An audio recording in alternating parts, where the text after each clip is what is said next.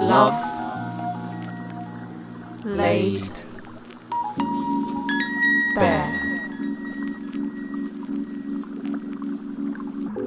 Sharing the highs and lows of stories that matter to you. One conversation at a time. Good evening, good afternoon, or good morning, wherever you are in the world. You are through to another episode of Love Laid Bare. Now, today I am joined by two members, well, the only two members actually, of the family podcast. So I'd like to introduce you to Sammy. Hello. so delayed. This is why I don't give people alcohol. Um, and I'd like you to introduce you to Don. Yo, yo, what's good? Good evening, guys. How are you? hello. Good, good. Yeah. They're feeling extra good. I gave them a couple of Coronas and now they don't even know what to do. Before they could handle their drink. I speak for Sammy. I, I'm a titan in the drinking, boy. Titan, really? Yeah, yeah, yeah, yeah. What can you do? I drink lots. What's lots? I don't know lots. But like generally what happens is people always say to me, I can drink more than you and that is the death of them. Yeah, I reckon I could drink you under the table. I've consumed large amounts of alcohol, so we're talking about like a bottle of Ray Neff, not in one go. But like I've been on that Yeah, since yeah. yesterday, to be and fair. then like a couple shots and then after that and then like a couple drinks after that a couple drinks after that and uh, do you know what some people can drink me under the table innit? but i'm still quite smart but i can still consume a lot and especially since i don't drink regularly so i have very long periods Well, you don't of- drink at all. Huh? Well, you don't drink at all. Yeah where i don't drink at all yeah Oh, okay. yeah so for example like maybe like three four weeks like a month like so where people have little bits of alcohol in between Mm-hmm. i don't tend to have that so technically you'd think that tolerance will go down but for some reason i'm okay So do you, do you, do you just like go it large, like every month? yeah Ah, which is apparently bad for you Yeah. Yeah, a little bit. What are your drinking habits like, Sammy? I'm very sensible. Oh, good. Yes, I'm very sensible. So I don't usually drink unless there's a an occasion or um there's an occasion. Oh, so literally. Okay, so. yeah, literally. Ah, Like my wife doesn't drink, so Oh, either, wow, so okay. we're not yeah, we're not a big drinking couple. Okay. Yeah. Sometimes like if we go on holiday, we kind of let loose, drink Yeah, a little yeah, bit, yeah. but aside from that, no man. Yeah. Okay, I'm mostly good. teetotal. That's, that's good. Yeah. I mean, me too. no, the thing, no, I accidentally coughed I'm sure. at, at the same time. god is in the building oh, so carry on. Yeah, I don't, I don't think I can compete with a bottle of Jack Daniels, but Jack Daniels is disgusting though. To be fair, yeah it is i Yeah. prefer hennessy you get older Yeah, you yeah, get yeah, nicer yeah. taste for stuff your taste buds get a bit more Yeah. mature and stuff. I'm sure they do. Take a drink. okay. so today, guys, um, I wanted to talk to some men about um, just a few things, masculinity. You know how how men love in comparison to women. Um, I think you know that is something that even as you get older, like I was just explained to these guys, like I'm in my late thirties now. I've got friends in their forties and their fifties, and they still don't understand men. Do you know what I mean? So it's like I think it's quite an interesting conversation to kind of have. Um, but I guess my first question to you guys would be like, how do you personally define masculinity? Well, like, what does it kind of, what does it look like to you? What's what's a masculine guy? How how should a guy kind of be and carry himself like? You go first. okay so um this is a hard one so i think about it the only way that i can think about it about the role the people i see as role models in my life. Mm-hmm. So i do think that the masculine aspect has to have some sort of power to it you know? Mm. Um, so i believe that men should be able to lift. I should believe men should be able to hunt. And i know we don't have all these skills as we previously had mm-hmm. because you know times are changing but there's something to if you need to go and get food you figure out a way to go and get food Yeah. you know whether that's hunting or whether that's you know accumulating the money to go, Go shopping get it, yeah, yeah. you have Uh-huh. to go get it Um, the second thing is, let's say that, because I believe it in a way where if there's ever a deficit, you have to be able to fill it as a man. Um, and that's just the way that I've been taught and the way that I have to, I've been taught to grow up. So one of the things that I learned very early is that there's this culture where females will ask for things, you know, and especially when that becomes your wife, imagine you as the man, the head of the house, not being able to provide that. Hmm. Because usually when a female asks you, is because she doesn't have. Now, not that she's not able to get it, Yeah. but at that time she doesn't have it. Mm-hmm. Now, if you don't have it and she doesn't have it, then I'm sorry, you failed your household. And that's just the way that I see it. It's the way that I've been brought up. So I think that it, there's something about power. I think there's something about filling a deficit. Um, I think there's something to being a upstanding citizen. Yeah. Um, my dad always used to say, "You will not ruin my name," um, and that's something that you know stayed with me. And it's not to say that you have to be law abiding or this or that, because I don't necessarily believe all of that. But I don't think anybody should be able to read you like a book. I've always had that as a as a thing for me. Okay. Um, and I think as a man, they people shouldn't be able to read you as a book. And the reason why I say that is, imagine you're disciplining your children. They're just looking at you like, yeah, yeah, right.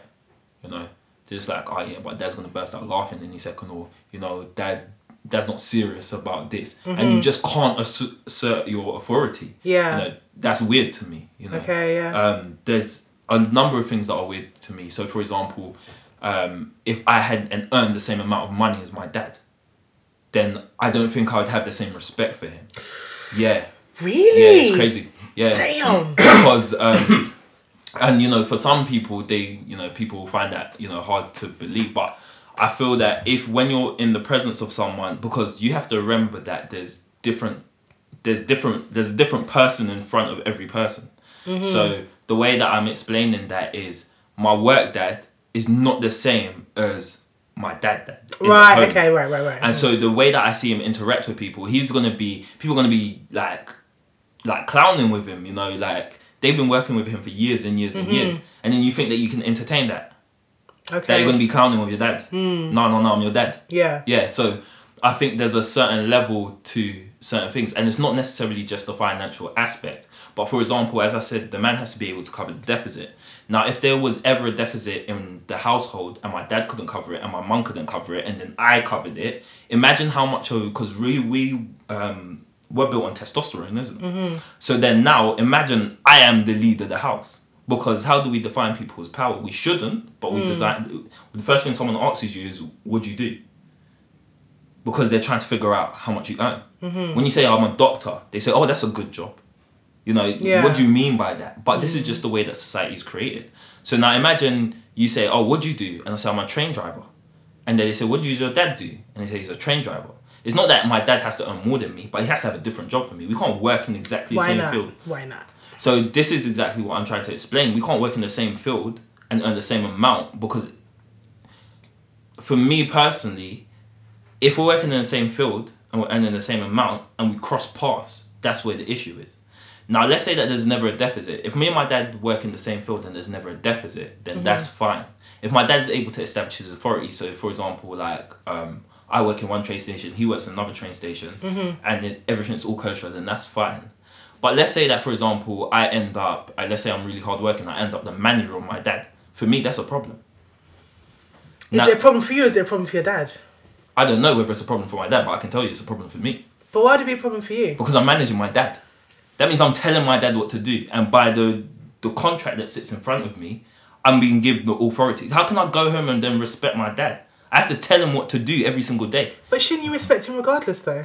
That's hard for me to do when, When I you get to- home, because if you're because if you're going home to your dad, that means you're still under his roof, right? Of course, but imagine, yeah, definitely. But imagine I had to discipline my dad at work. It's going to be very hard to do the two Yeah, changes. that's a bit long still. Yeah, exactly. And this is what I'm saying. So this is why to avoid all that conflict, I just prefer not to work with my dad. And I think that the respect that I have for my dad, because it's not a, I have to make it clear, like, because I know it sounds like, oh yeah, I don't want to do the same role as my dad, and if I earn the same amount, it's nothing to do with that. It's to do with the split between roles. You know, Hmm. um, I can have a better job than my dad, but my dad is still my dad when I come home. Yeah.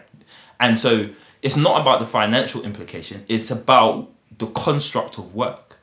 You know, there's certain elements of myself and work that when let's say I did have a child and my child came into work, they would see me in work mode. There's no problem with that, mm-hmm. and they'll be like, oh, "Okay, cool. Like this is dad in work mode, whatever." But then when you have to work with your dad, and then you see like little things. So for example, like we all slip up. You know, there's all the things Yeah. that we do. Like imagine seeing your dad being shouted at by his manager. Like who wants to see that? Let's say you're not the manager, but you see the manager. Your dad just get called. Like that's your superhero. You know what I'm saying? Like that's the way that I kind of look at my dad to some degree because he taught me a lot of the things that I know today, and he shaped me as a human being because he was there. And so, I think for me to see stuff like that, to see my dad in work mode for one day, yeah, that's cool. To be working alongside my dad, yeah, in a position where he's not higher than me and we're exactly the same, and me seeing, you know, all the flaws, you know, people telling him what to do and all the rest of it, that creates a bit of a problem for me. I find that a lot harder. Sammy, So what do? Okay, so okay, so you two are brothers. Yeah. yeah. So what are your thoughts on that? Mine are a little different. So when I look at um, ideals of masculinity, what I find is order is a mainstay of masculine energy, especially when you look at all of the grand narratives, right, around um, men and and the kind of stories of old. So, for example, if you look at the Lion King, which is like an extremely old archetype, but it, it, tells the same story. You have Mufasa, who's the wise king, Yeah. and he brings order to Pride Land, and he tries to instill what order's going to be in Simba. Mm-hmm. When he's removed from the equation, Pride Pride Rock descends into anarchy. Yeah. And so for me, part of the masculine order is I'm sorry, part of a masculine trait is order. Mm-hmm. Um, and you kind of see that in the story of Adam and Eve as well. Adam, once he comes into the garden, there is order, right? Once Eve comes in, and but once Eve comes in, I didn't say anything. yeah, yeah, yeah. Mm. There's when Eve comes in, there's chaos, and then, but there's a point to that. Okay, there's a point to that because I believe in Yeah, to get to that point quickly. no, but I mean what I say. Yeah, you yeah. know, and so mm-hmm. I didn't say anything. I, guys, I didn't say a word. it's your was face, your face betraying you. just sitting here sipping my Corona. So, um, but that's important, and I think look, even even if you look at it biologically, I was talking with Don on the way here. Um, you know, there's been extensive research that shows that men tend to fav- favor using the left side of their brain. Right, this is task orientated, Right. and then women tend to use the right side of their brain. Did I say that right? Left and right, yeah. Yeah. Left is men, right Yeah. is women, and um, it's more to do with creativity. There's no, there's less order on that side of the brain, right? And so, what's important though is your brain needs to utilize both of those things. Yes. You understand what I'm saying? And so Adam needs because the story is really um, going back to the story of Adam and Eve. It's a very childish interpretation that young men are given, right? Because mm. what happens is you see the story when you're young. Oh, Eve, Eve came into the garden. And allowed to swear? Of course. Okay, so Eve comes into the garden, she fucks everything up, and then you know everyone gets kicked out. Yeah. But what's important to remember is Adam in the story, yeah, mm. is he is passive. He doesn't understand how to deal with evil. He doesn't understand anything to do with life, anything that makes him useful. Mm. He's dependent on the benevolent father, which is the archetype of mm. God. And so he is completely, utterly useless. And the one, what happens when he gets kicked out of the garden is he learns to work and he learns to derive purpose, which is the second thing that I think makes a man. Because, mm-hmm. like what Don was talking about, um, you know, that wanting to work harder than your father and stuff like Yeah. that um, that it's important that men have purpose. Women are attracted to men who have purpose. Yeah. When you see somebody and they smoke spliffs all the time, they don't go to work. It's not that that person's undesirable because they do all of those things, mm. right? It's it's unattractive because they don't have a purpose. Purpose. Yeah, no, that's a fair point. yeah. Yeah. And so for me, two of the big things around masculinity are around purpose, order, and competency. Um, because if you're an incompetent man, you can't make good decisions, and then you ruin the life of women that you come into contact with because you can't make good decisions for yourself. And if you can't make good decisions for yourself, there's no way you make good decisions for women because they think completely different to you. So you have to have logical. so you have to have some semblance of um, order and competency and purpose in order to be uh, fully aligned and to be able to deal with the difference of women. And I think a lot of that has been taken. a lot of that has been lost in men over the years. No, okay, okay. You've made you made you made some really interesting points. Okay, so can I go back to you two being brothers? So you Hmm. said that you really feel like if you out earned your dad, you could no longer respect him. No, no, no, no, no, no, no, no, no. We need to. I was just, I just, I mean, Yeah, so I mean, it's not as I said, it's not the out earning my dad Uh-huh. because to me that's not because you can out earn somebody, but someone could be a better saver than you. So you Yeah. can, and so there's lots of traits, there's lots of little things that may indicate. But I think for me personally, to work with my dad in the same job as my dad and out earn my dad, that's what the problem is. But don't you think that, like, say for example, I'm just gonna make a wild assumption. Mm. Let's say your parents came here in the '60s or '70s, mm-hmm. yeah, um, and you know, for a lot of people, they did come to the UK very maybe low skilled or what have you. Mm. Now, for you two to end up in the same job, like your dad's gonna be a lot older than you, so Yeah. his earning capacity is gonna dwindle as he gets Older, yeah, older. of course. So, but obviously, you're young buck. You've gone to you know fresh out of university. Well, not fresh out of university, Mm. Yeah. decade. But you know, but you know what I mean? So, so obviously, your earning capacity, you know, in line with inflation, Mm. probably would overtake your dad at some stage. But obviously, I I know you've explained that it isn't just about the money. Yeah. But shouldn't your dad still have the same level of respect, irrespective? So the problem that I have is that in any job, as high as you go, unless you're just like a director or something, you're always gonna have a manager. Mm. The problem becomes if I become my dad's manager, or if my dad is being managed by someone and there's a level of incompetency, kind of like what you were saying. Hmm. So that's what the problem is. And I understand that there's a number of different management styles. You know, you get people who micromanage, you get Yeah. some people who are free, mm. you get people who are always being called in, and it, you know, it comes back to that thing where, you know, my dad always established order within the house, as Sam was saying. You mm-hmm. know, order's important and it would just be very hard for him to exert that order because mm-hmm. I've seen people diminish him. Okay. No, and okay. so I hear you, that's yeah. the part that I would really find difficult. And then if you're now adding financial gain on top of that, so let's say that I'm a manager, but I'm not a manager of my dad, but someone else is the manager of my dad. And then now I'm earning more than him, and I've seen people diminish him. Then how can a man keep order in the house? You've got a bit of a conflict. So when so when you say Mm-hmm. you would kind of lose a level of respect, Mm. Are you going to demonstrate that, or are you just going to like? Is that going to stay like in your chest? We're going to tell your dad, take my plate off the table. No, so this is the thing. I've never been disrespectful like that, but you got to remember that we are dominated by testosterone. When you push people to the limit, everything comes out. Mm. So what's gonna happen is one day my dad's gonna be like, okay, I want you to do this. Now let's say that I don't want to do it, and I've got plans or something. I'm gonna be like, no, I don't want to do that, and then he's gonna be like, no, but I asked you to do it. I'm gonna think about the time where someone diminished him in work, and I'm think, thinking to myself, wait a minute, sorry, what? He's gonna be like, I asked you to do it. I'm gonna be like, that's nice. I'm not doing it.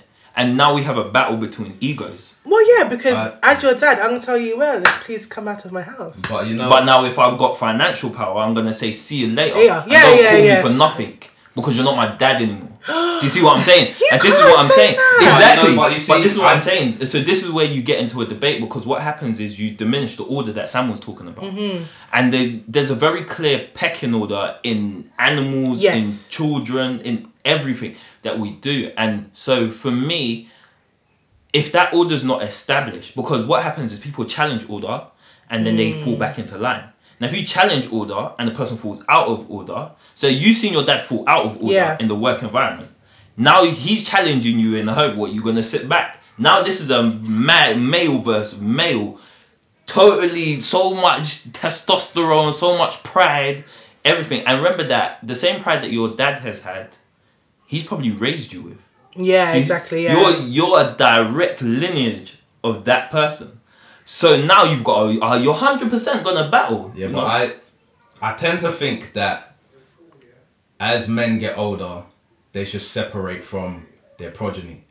yes, Um, I agree. Yeah, I- yeah. I- But I, I also think that of um, separating from your mum as well, um, because it's hard to define who you are as a person if you are always under the yoke of your parents, and in some ways you have Mm-hmm. to kind of kill the ideal of your dad in order to be the man that you're supposed to be and experience the full potential. And you always see that like in some some guys whose fathers are really really great and they have a lot of status attached to their name mm-hmm. mm. that the son never manages to live up to, To the that ne- yes, yeah, yeah, yeah. Because part of it is what happens is they attach you to the achievements of your father. And so you're not mm. your own person. And Yeah. remember I said part of being masculine is to have a purpose. Mm. And if you don't have a purpose, your purpose was your dad's purpose, then hmm. it doesn't work, you know. But if you if you if your dad was like a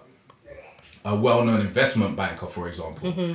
and that was your purpose too, of course you would go on, you would do well, and mm. so on and so forth. I don't necessarily think there's an issue with that, but what I do think there's an issue with is getting dragged along, you know, mm-hmm. and your dad saying, "Well, I'm this massive investment banker. Mm. That's what you're gonna be." Yeah, yeah. and you're you're kind of like uh, okay you know? Because you're kind of like adam in the garden and you don't really know what's going on and you're dependent on the benevolent father and you don't really know the difference between benevolence and being tyrannical. And so you end up lost you know? And so i think it's very important for men to separate themselves from uh, their fathers. And going back to the lion king because I, I love the story mm-hmm. Simba has to get lost. He literally gets lost. Yes, you to- know, yeah, to find himself To again. find himself Yeah. again, and when he goes back, what happens? Like his purpose is aligned, and his mother calls him Mufasa. Mm. Why? Because he's accepted his purpose and now has the ideals of the the wise king, and so he resembles his father in that mm. aspect. So for me, it's very important that men separate from that, and obviously it's in the in the Bible as well. Mm. Man should leave his mother and father, mm. unite with his woman as one flesh. Mm. You know, so that has metaphysical and you know meaning as well. So for me, it's um it's incredibly important that men do that. So, what happens to a man when his masculinity gets challenged? So, uh, for, so for an example, so you know, you gave the example of your dad. You know, he was the provider. He, you know, set order within the household. So, when you're not able to do that, what then happens to the male self esteem when he's not able to actually exert his masculinity? And not even necessarily in just the household, but you know, like amongst your peer group and stuff like that. You're right.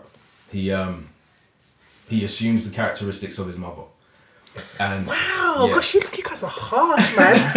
Jeez. um, if because children work on imitation, and if there's no if, if there's no order established by a masculine figure, then they revert to the next option, which is a mother, and which can be bad if the mother doesn't.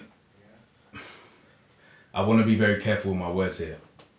Um, if the mother doesn't realize, she can become the all-consuming mother, and that's ki- Yes. you know, and that's kind of like, oh, yes, he's ten, but he still sleeps in the same bed with me, and because I don't want him to get scared, and you know, I don't want him to have any fights. So if I'm walking down the road and he's having a fight with a boy, I'm gonna say, "Hey, stop picking on my," which devalues him anyway in the sense of his peers, and so you have to be very careful. Um, so I think by default, male children will then revert to the example of their mothers if their father is one either being belittled mm-hmm. by their mother or or if their the the dad is extremely passive and doesn't mm-hmm. doesn't play any sort of position in in the family. Mm-hmm. I that's my view. That's what I tend to believe. Love Yeah. laid bare. Right. So you ended on The, being careful of the all-consuming mother. right. I mean, that hurt my chest a little bit. it did. It kind of hurt my chest a little bit. But I understand what you're saying, though. I, mm. I, I, I, I get it. Mm. I get it. But there's going to be a lot of people that might have a problem with what you said, though. Mm. You But know? that's why, in my opinion, you need both both members. Oh, a hundred percent. This is what Yeah. this is why I was saying the unite the, the uniting because people say, well, okay, like if women and men are so contemptuous against each other, what is the point of spending your life together, right? Because it's so hard to figure out men, it's so hard to figure out women. And the truth is because you make a proper being, you know? Um and so because it's not that the care and the love and the attention of the mum is a terrible thing. Hmm. But if you don't have a if you don't have a dad who's willing to say, look, you need to spend time in your own wilderness hmm. to develop some sort of resiliency, you get men who are not fit for purpose. And then they go on and they destroy the lives of other women because they're not fit for purpose. So okay, so given that example, then. Mm. So when we so when we're talking about um, a woman who had who's a single parent then, mm. and the dad hasn't been around, mm. are you then insinuating perhaps that that okay no no let me not put words into your mouth. Do you think that that has anything to do with say, I guess the um the problems that we're having with a lot of young men at the moment. Do you think do you think the lack of the masculine energy is contributing to the wildness that we've got on the streets at the moment because there isn't a male figure in the home? Because I I'm, I remember I think it was last year and what they were saying was um I don't know if it was Dr. Umar Johnson but he was basically saying that um the the young black male is has become quite feminized Right. Um, I've heard this. and and and and not and we're not we're not going to talk about in the sense of um them being um like you know maybe having gay tendencies but just in terms of being very very very emotional because there isn't a balance and because they because they don't have a male figure in their lives um they react a bit you know emotionally like say a woman would do. Um and because of that and because they're not able to kind of regulate themselves this is a reason why we have these high level of violence and stuff like that. Right, right. do you do you, do what what's your op- opinion on that? Okay, so this is actually interesting that you brought this up because um, I was I was doing some research and what I found was that um, prepubescent boys are more emotional than prepubescent girls. They Okay. tend to cling to their mothers more. They have a hard time with separation, and they either manifest in two ways. They either um, have behavioral issues around violence and and being able to control their anger or they display um behavior patterns of cowardice so those are kind of two the two spectrums of prepubescent boys and usually what happens it's very interesting what happens after that because if the boy has male counterpart so it doesn't necessarily need to be a father but it needs to be somebody who is generally older than them in some Yeah, uh-huh. capacity um, what happens is like a self anesthetization of boy to man Mm-hmm. where boys kind of jeer and haze emotion out Mm-hmm. so by doing that they regulate the man right so because nobody wants to like if you're a group of boys, nobody wants to have to spend additional energy comforting all the time or having you having to deal with all of your emotional problems and insecurities. Yeah. And so groups of boys tend to haze that out of each other. Uh-huh. Right? And so when that happens, then you get a more balanced man. Okay. Does that make sense? Yeah, yeah, yeah. Do you think that has and any? so, sorry, no. and so if so yes i do think that male intervention is extremely important um, just as female intervention is It's equally important. exactly um, So do you know what's really interesting? Um, I was reading an article um, today actually that was talking about emotional intelligence, Uh-huh. and it was basically saying in the article that most employers would take someone who has emotional intelligence over someone who has the academia um, and you know the qualifications for the role. Okay. And the reason why, um, especially in the field of work that I work in, uh, which is social work, um, because they're more resilient, Yes. um, they're able to take constructive criticism. And so these are the things that, some of the things that I think that you refer to, not, you know, um, not directly, but I think these are some of the things that you refer to when you're talking about the upbringing of a male. Now we know females are emotional. Like that's just a general trait, and it's necessary for them to have their nurturing role. but I also think that it's the manifestation of emotion because a lot of guys feel similar ways but they just get on with it Yeah, so they- like like i said to you like if you're But around but but to but to their detriment though. Yeah, so I I think- think, so. Yeah, I think so because a lot of the time, the repression of emotion can lead to mental health. yeah mental health issues, uh, discord with your partner because your your partner can't get to you. You Yeah. uh, you treat your partner like one of them and them, you know, where it's like.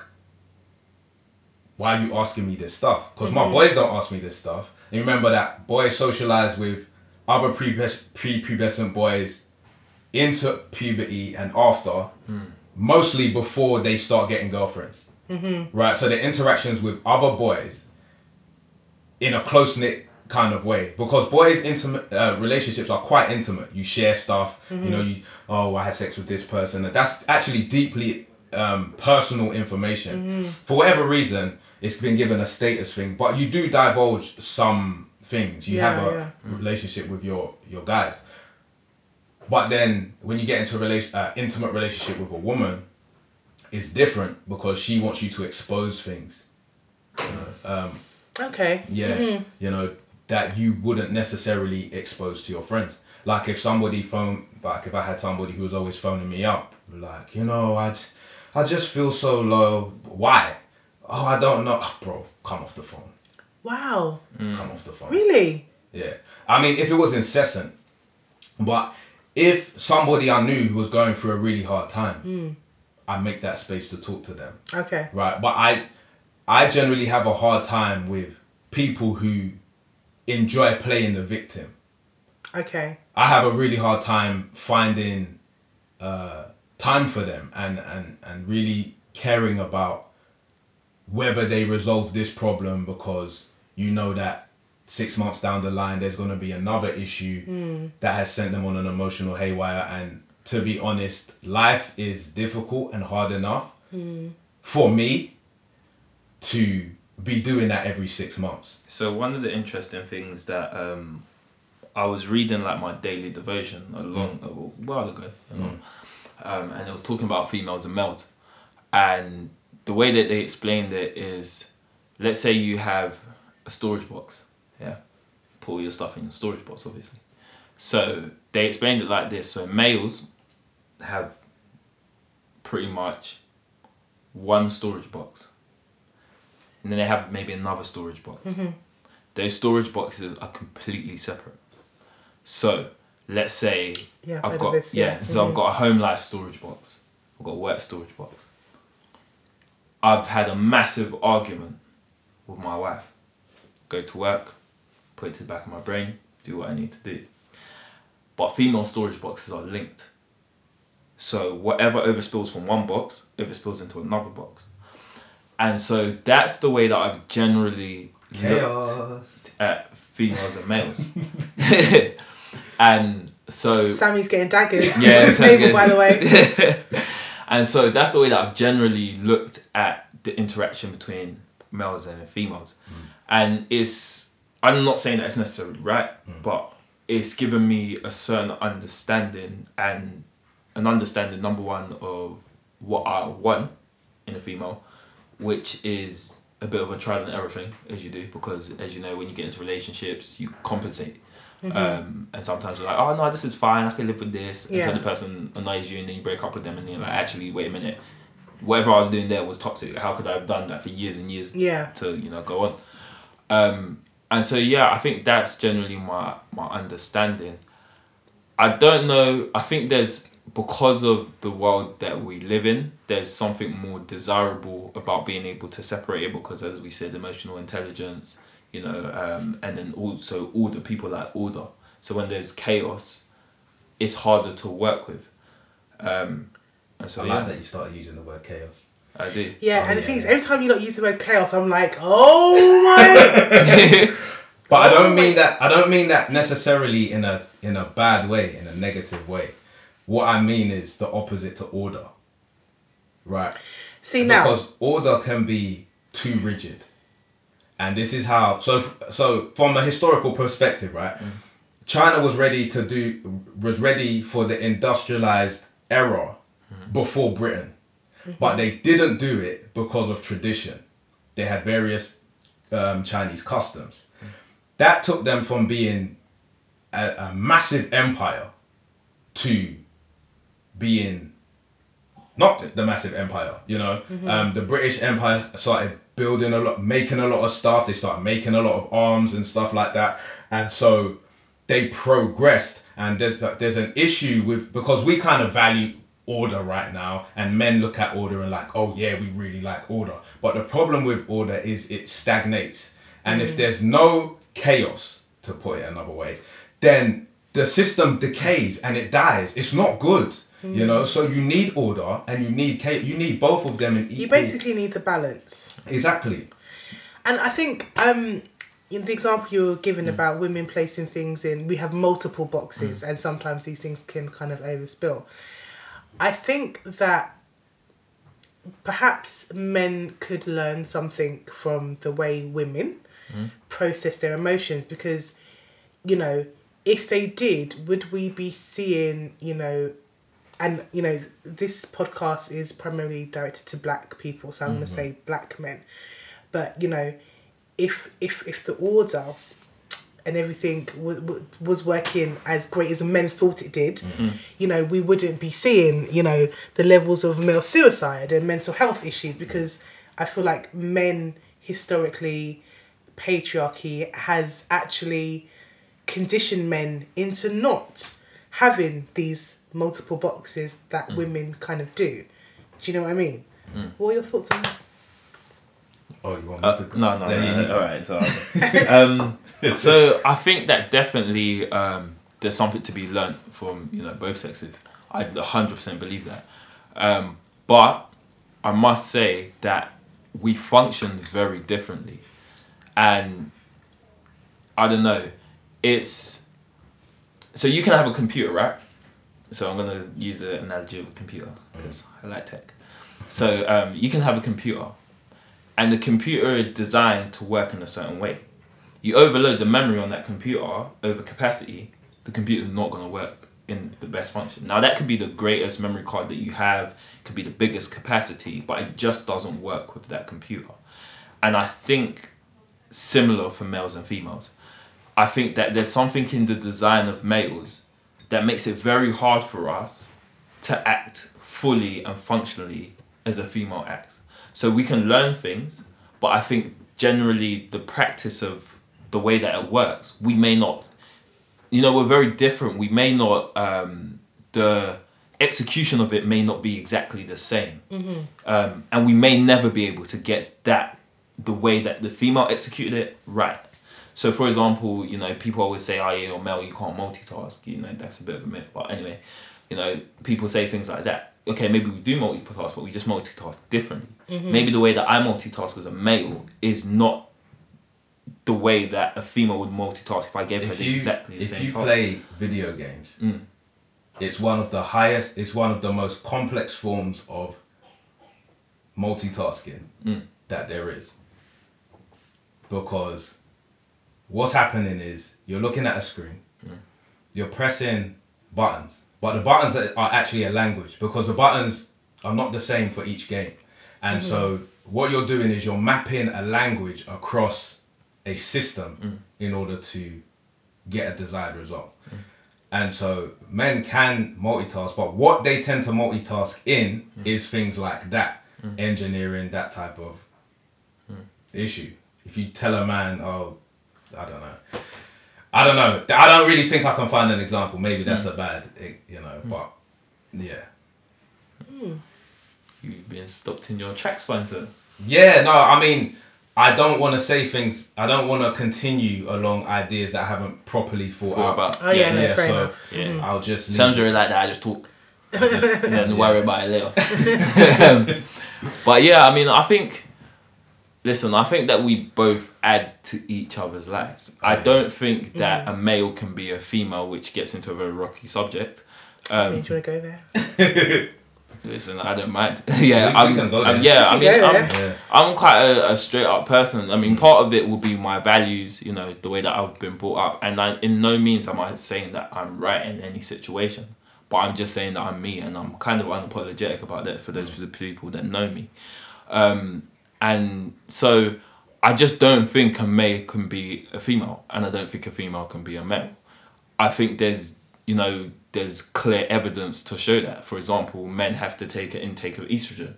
You know, um, they have to take that in tablet form to be a female because their body doesn't produce it. but I just don't think like level. so I think that there are there are biological indicators Mm-hmm. but like I said before I feel like there are essences Mm. right so um you may be able to change your outward appearance Mm.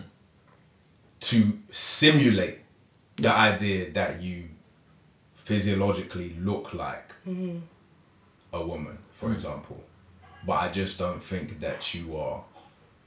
Oh, I don't think that makes you a woman. Like you know, Okay, but okay, so say for but say like for the you, you have the example of people that might be be born with male genitalia but Mm-hmm. they have a womb. Mm. Yeah, So what do you do? but, But there's then- a clear there's a clear term for that. That you know, but you and you don't look for that when you're looking for a man, and you don't look like you don't look for that when you're looking for a female. Do you see And what I I'm saying? And So I think you it's look. a, I, I think it's how No, because the, the reason why I give that example Yeah. is because you said a man can't be a woman, a woman can't be a man. Yeah. But what if you are biologically both? Then then what you're happens? then you're biological both, yeah. biologically both. But that doesn't make you a male and it doesn't make you a female. It makes you both. Yeah. So you're in a whole different category because Okay. nobody buys a painted orange that looks like an apple because they wanted an apple. You buy an apple, mm-hmm. and so this is what I'm very clear about. And I think also you it's very interesting to me because um, you have men and com- who convert to women and mm-hmm. women who convert to men, and even though they say that I I'm a woman, mm-hmm. they use the term trans. So they don't identify as a as a woman, or they identify mm-hmm. as a trans, trans person. person. yeah. Yeah, so And that's never- very in- for me. That's very interesting because it it almost it changes, you know, Yeah. the, the landscape. It adds another category. And I think for me personally, the interesting thing and the more controversial thing is that that person is never really accepted by either person. And as much as you have a cast of people who say, "Oh yeah, you know, this person has a right to be whatever they want to be," mm-hmm. Which No is one- true, by the which way. is Yeah. true. Yeah. Nobody challenges that. But then, for example, if you haven't had the full sex change and you go into a female toilet, they're gonna tell you something when you whip out your, you know, your male bits. And the same in the in a male, if you you know you need to squat to pee and all the rest of it, mm-hmm. the- people are gonna look at you weird, because, as we said, you're your own category. You've now like you can't say that you're because that's and I think that's something that I feel quite passionate about and maybe some people will say you know I'm wrong about you know the way that I feel. And it doesn't change the way that I interact with people and I don't think it should. Yeah, and it uh-huh. doesn't change you know the way that I feel about people because I don't think that it should. But I just think that you are your own person in your own right and you've been put into a certain amount of you know so transgender people identify with other transgender people. Why? Because they understand the process they understand you know that some people have been outcasted that they you know they've gone through a similar journey. Now for them to you saw how for example um Caitlyn Jenner was outcasted by the female community you know when um, they basically when she said that um, she was the what did she say? She got an award do you remember? She got an Woman of- award Woman Wo- of- Woman, of the year. Yeah. and all the women were horrified. Yeah. but if you accepted her as a woman and she's claiming to be a woman right? If you accepted her in that cast why were you why were you dismayed? Why did you feel some you felt some way because she's not. You know let's let's face it. And so I understand yes people should be accepted. Yes people should be encouraged to be what they want to be. Yes we should respect everyone equally. Mm. But it doesn't change the fact that you're not what you're claiming to be and in fact what you say you are you don't even believe that you are because the women who are actually women don't identify with you, and the males don't identify with you. So what you are, you're a transgender person, and other transgender people identify with you, and it makes sense. Yeah, man. Can I just throw a random question out there? You can. Would you be offended if a trans woman Mm-hmm. Approached you? No. Well, I used to work in a sexual health clinic, Okay. and I've been propositioned by men. I've been propositioned by trans women as well. Been propositioned by women, and you know, you the, the thing is, shoot your shot, man. You know, but what I don't want is for people to say he rejected me, so he's transphobic. Phobic, yeah. Uh-huh. I don't have any desire to sleep with somebody with a dick. That's just my preference. You understand what So, I'm saying? So, so if if say if you you'd met someone and they didn't declare that they were trans, Mm. Yeah, that's what I have a problem with. I have a huge problem. do you think they should declare from the gate Mm-hmm. what they are, or is it fair to wait until you're surprised in the bedroom, for example? um, I think it's common courtesy to have full disclosure. Um, and But but when you but okay, I know that you're married, but Mm. you know when you go out, do, would you disclose that you're a man? yes, So you say hi, my name is Sammy, and I'm a man, a full blown man. Well, Always been a man, born man.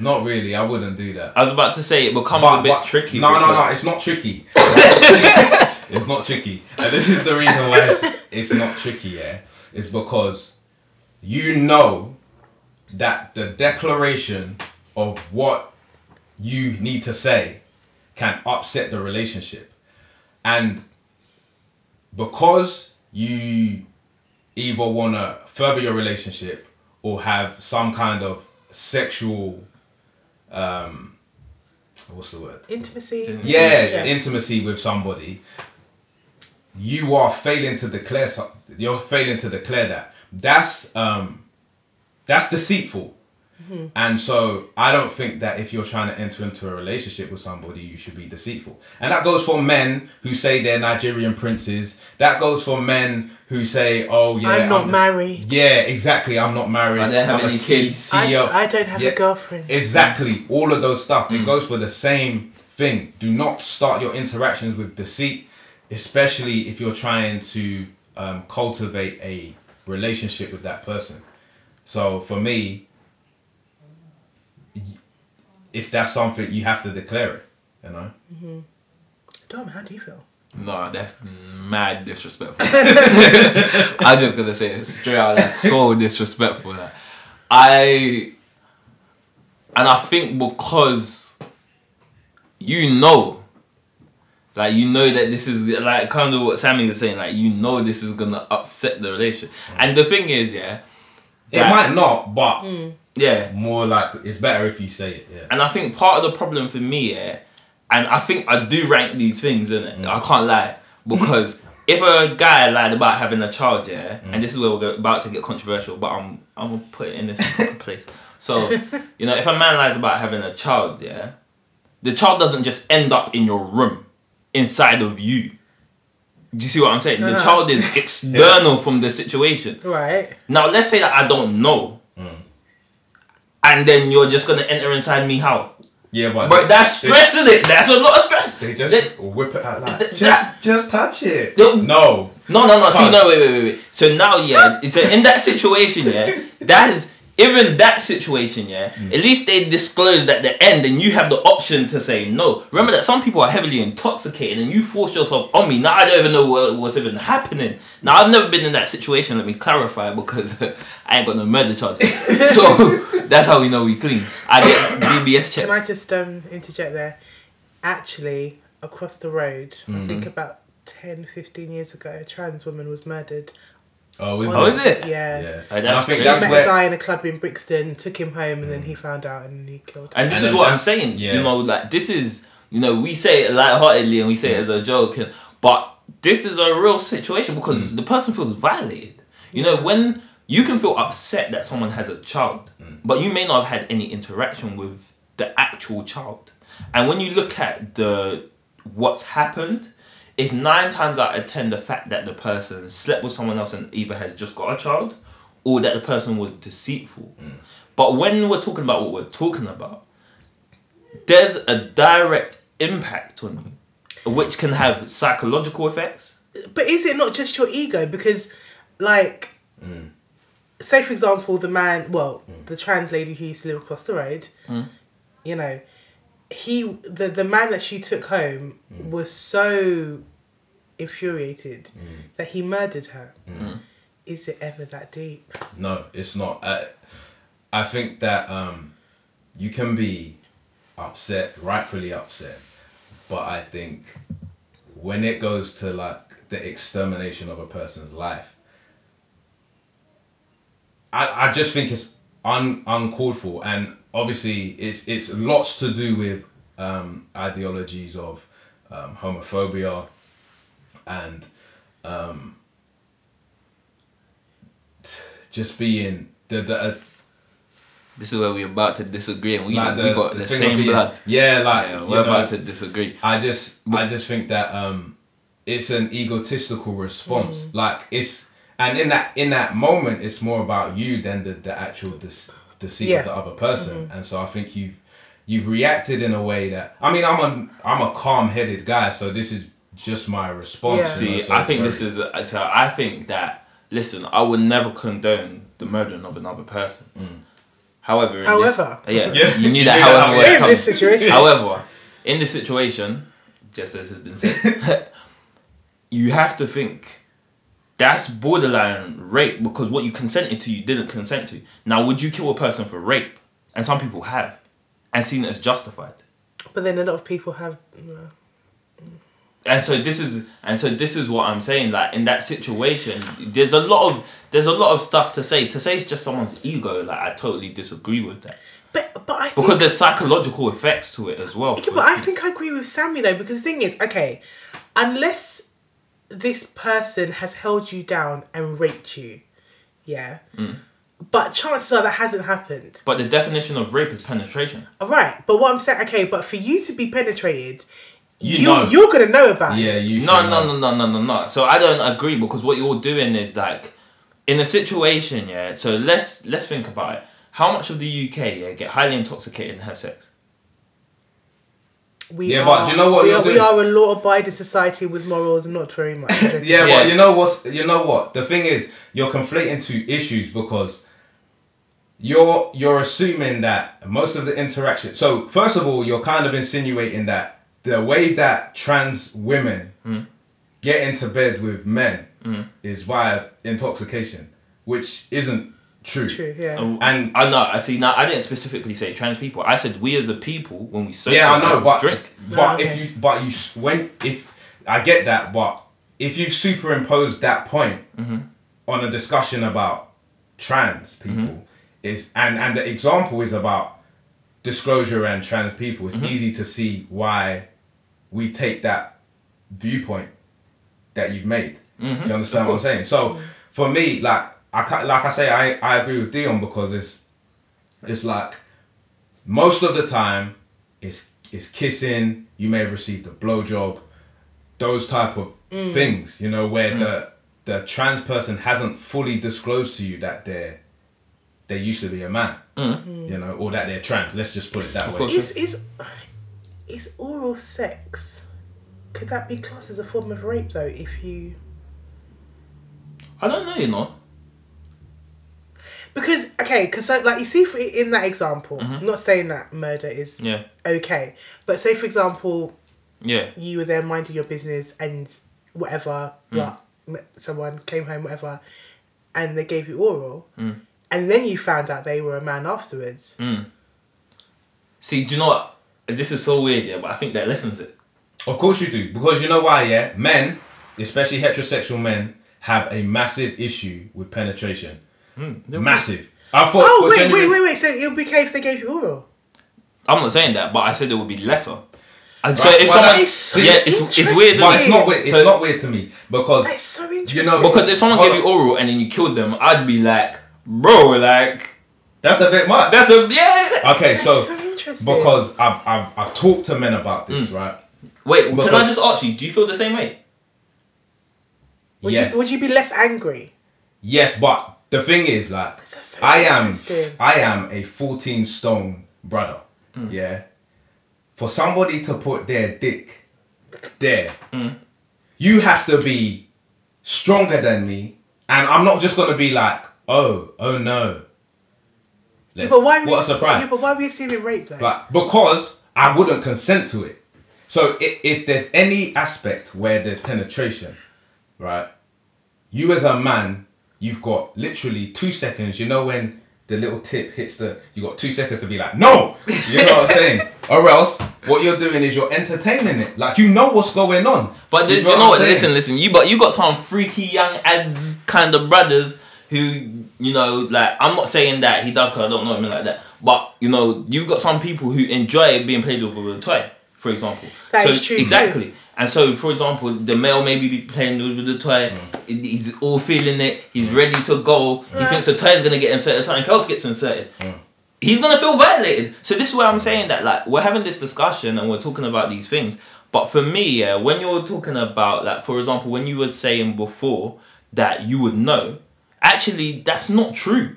You know, that's It not, depends on your type of sex. yeah, it does. Yeah. And so you made a huge assumption. And I'm saying that I would be vexed and that would be traumatic.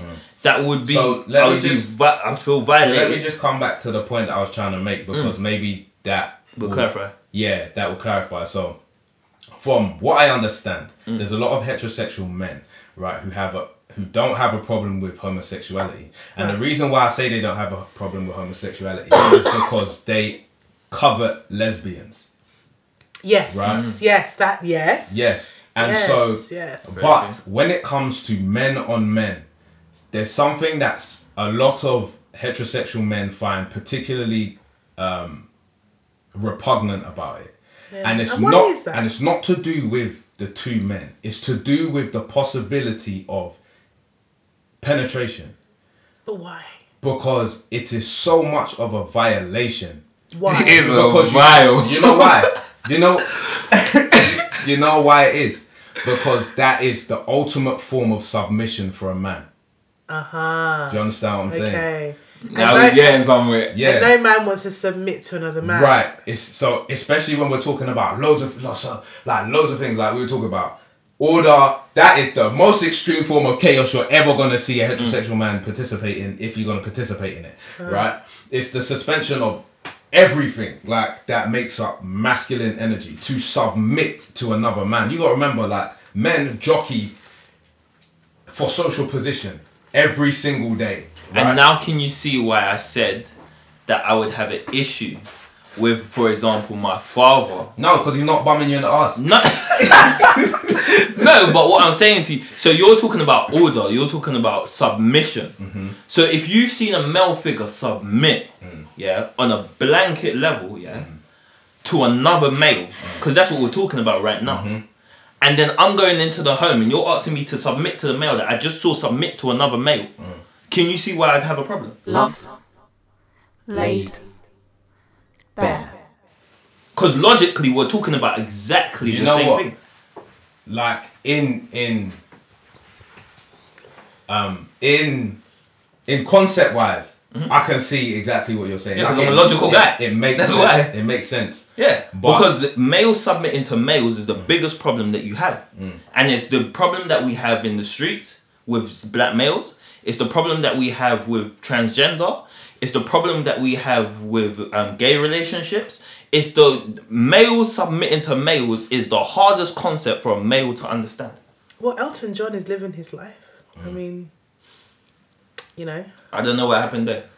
Yeah, No, I- but- but, I think it's it's, Yeah. obvious, it's obviously different for gay men. Yeah, and I because think, but you know, a part of me thinks that um, for gay men, a lot of it is the attr- see because I think that Attraction wipes out. oh, yeah, so I think that heterosexual men and people outside um, male homosexual relationships focus in almost entirely on the aspect that they have anal sex, mm-hmm. right? But for gay men, I don't think that is it. I think Oh, no, they yeah, are yeah. attracted mm-hmm. to the other person. men. Yeah. They They're have attract- the emotion. Right. They have. The, and then and then part of their relationship is sex, which is normal for which is a, which is anal, which is what Oh, they have to and work with. amongst other things. Yeah, so like you have things like docking and those type of things. So I, I think that the the the viewpoint of the two is completely different. Mm. But for heterosexual men, definitely I know that that the submission thing is a is a massive thing. But then, like, I I still don't get why. Obviously, I'm not saying you guys, but I still don't get why a lot of men are so kind of like, oh no, duh." like it.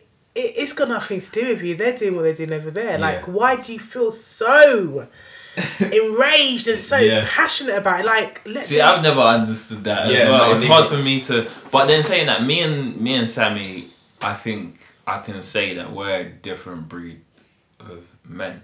There's certain things that we value that you know. There will be other men like us, mm-hmm. but other people just wouldn't get.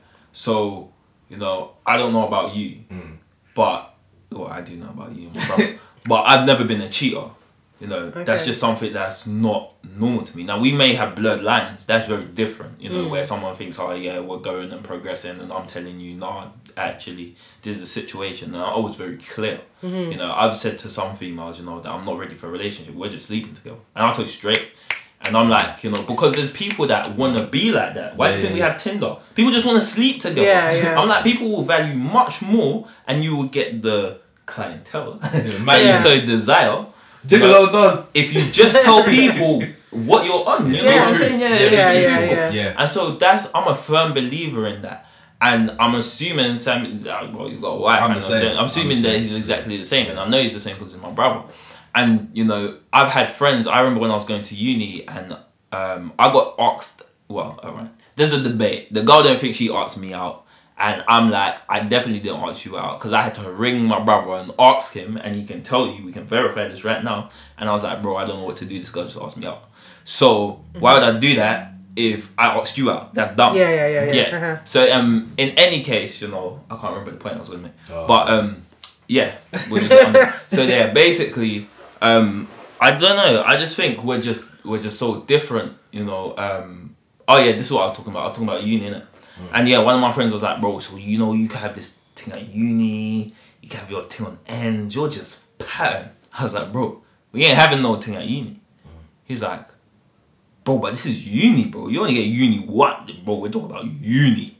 and I'm like, I hear what you're saying, but unfortunately, or fortunately, however you look at it, I've ended up becoming committed before I'm going to university. Yeah. And do you understand commitment, my friend? Yeah. Because I do. You know? That's interesting that you were kind of that way at such a young age. Where where do you think that kind of came from? Um. So I think Me. you. One, don't make me stop, boy. But I've never see the No, thing yeah, is, he- I've never ever been a cheat. That's very true. Um, part of the reason is because I'm lazy, and I just can't be asked to to hide stuff, and then you gotta remember your lies, and and I and I put- and I put a whole load of weight on being truthful and, and speaking your truth, and Yeah. who, whoever that finds is who that finds. I've never But seen also- it get anywhere. Yeah, and and also That's true too. um,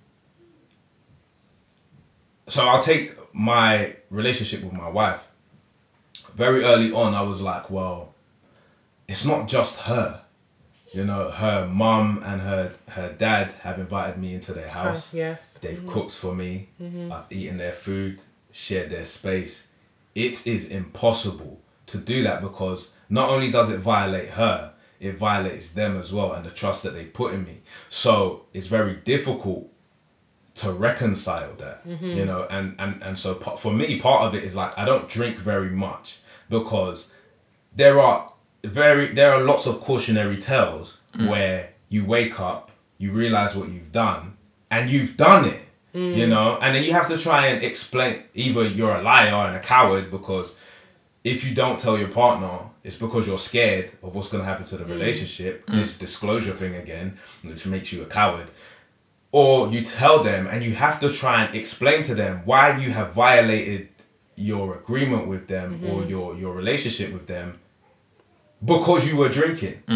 Um, and so I don't so I, I don't drink very much. And I'm very careful with the women that I bring into my life. Um, because there may, you know, there's po- if there's potential for anything. Situation. Yeah, that's right, you know. So Right. you, yeah, Yeah. so you gotta make sure they don't arise. Yes. Yeah. Thank you, please. Yes. I'm- yes. I got good. I got good peoples in my life because I went through the whole of uni, and my housemates used to like they used to see girls creeping like way before I did, and they just form a circle around me. It was beautiful, but um, you know, I drink, you know, um, but I just think that you have to be logical sometimes. You know, you have to think about. I'm like, well, what is beauty? You know, for mm. me, I have a real issue with this because there's millions of beautiful girls. Yeah. Mm. You're gonna run through all of them, mm. bro. You're you're never gonna do like what are you trying to accomplish here? Or you know, and would I don't know. There's this kind of like belief, like because we're attracted to people, like we come up with all these random things. Like you see it, like people say love is blind, you know, and you, but not saying that you love that person. You maybe you're just attracted to them, and so now you think, you know, oh yeah, I want to have sex with this girl. She's so attractive. You know what I'm saying? And then you fool yourself into thinking that she's gonna be good at sex because she's attractive. Bro, like you're gonna learn very quickly that attractiveness don't mean that you're good at sex. Yeah. Yeah. You know, and it also doesn't mean that you're a nice person. And it, also- it doesn't actually mean anything. Anything. Yeah. Yeah. And I think there's a there's you know like how if you drink a lot, mm. you develop a tolerance to it, mm. and then it's not the same. Yeah. Mm. I feel that way with sex as well. Mm. I think that once you run through a lot of women, it's not the same. experience is not the same, It's yeah. just so it's just like ticking boxes. It's like oh dopamine hit. Oh fantastic. Next one dopamine hit. Imagine bungee jumping every single day. You think you're gonna feel the same thrill that you felt the first time you jumped? And, and and also as well, I kind of feel like you know, like I don't want to bring R. Kelly into this, yeah. Mm. oh but- mad. but let's go. But you know, like someone like R. Kelly, for example, mm. he has run through mm. his fair share mm. of women, probably in mm. their hundreds, if not more.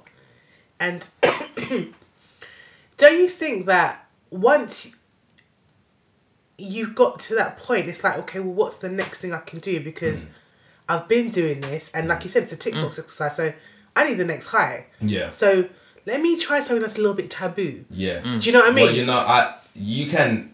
Um, I was reading some article, and I can't really remember how long ago it was, but it was very interesting. It was it was saying that people who have, who spend, um, a lot of time watching porn, Hmm.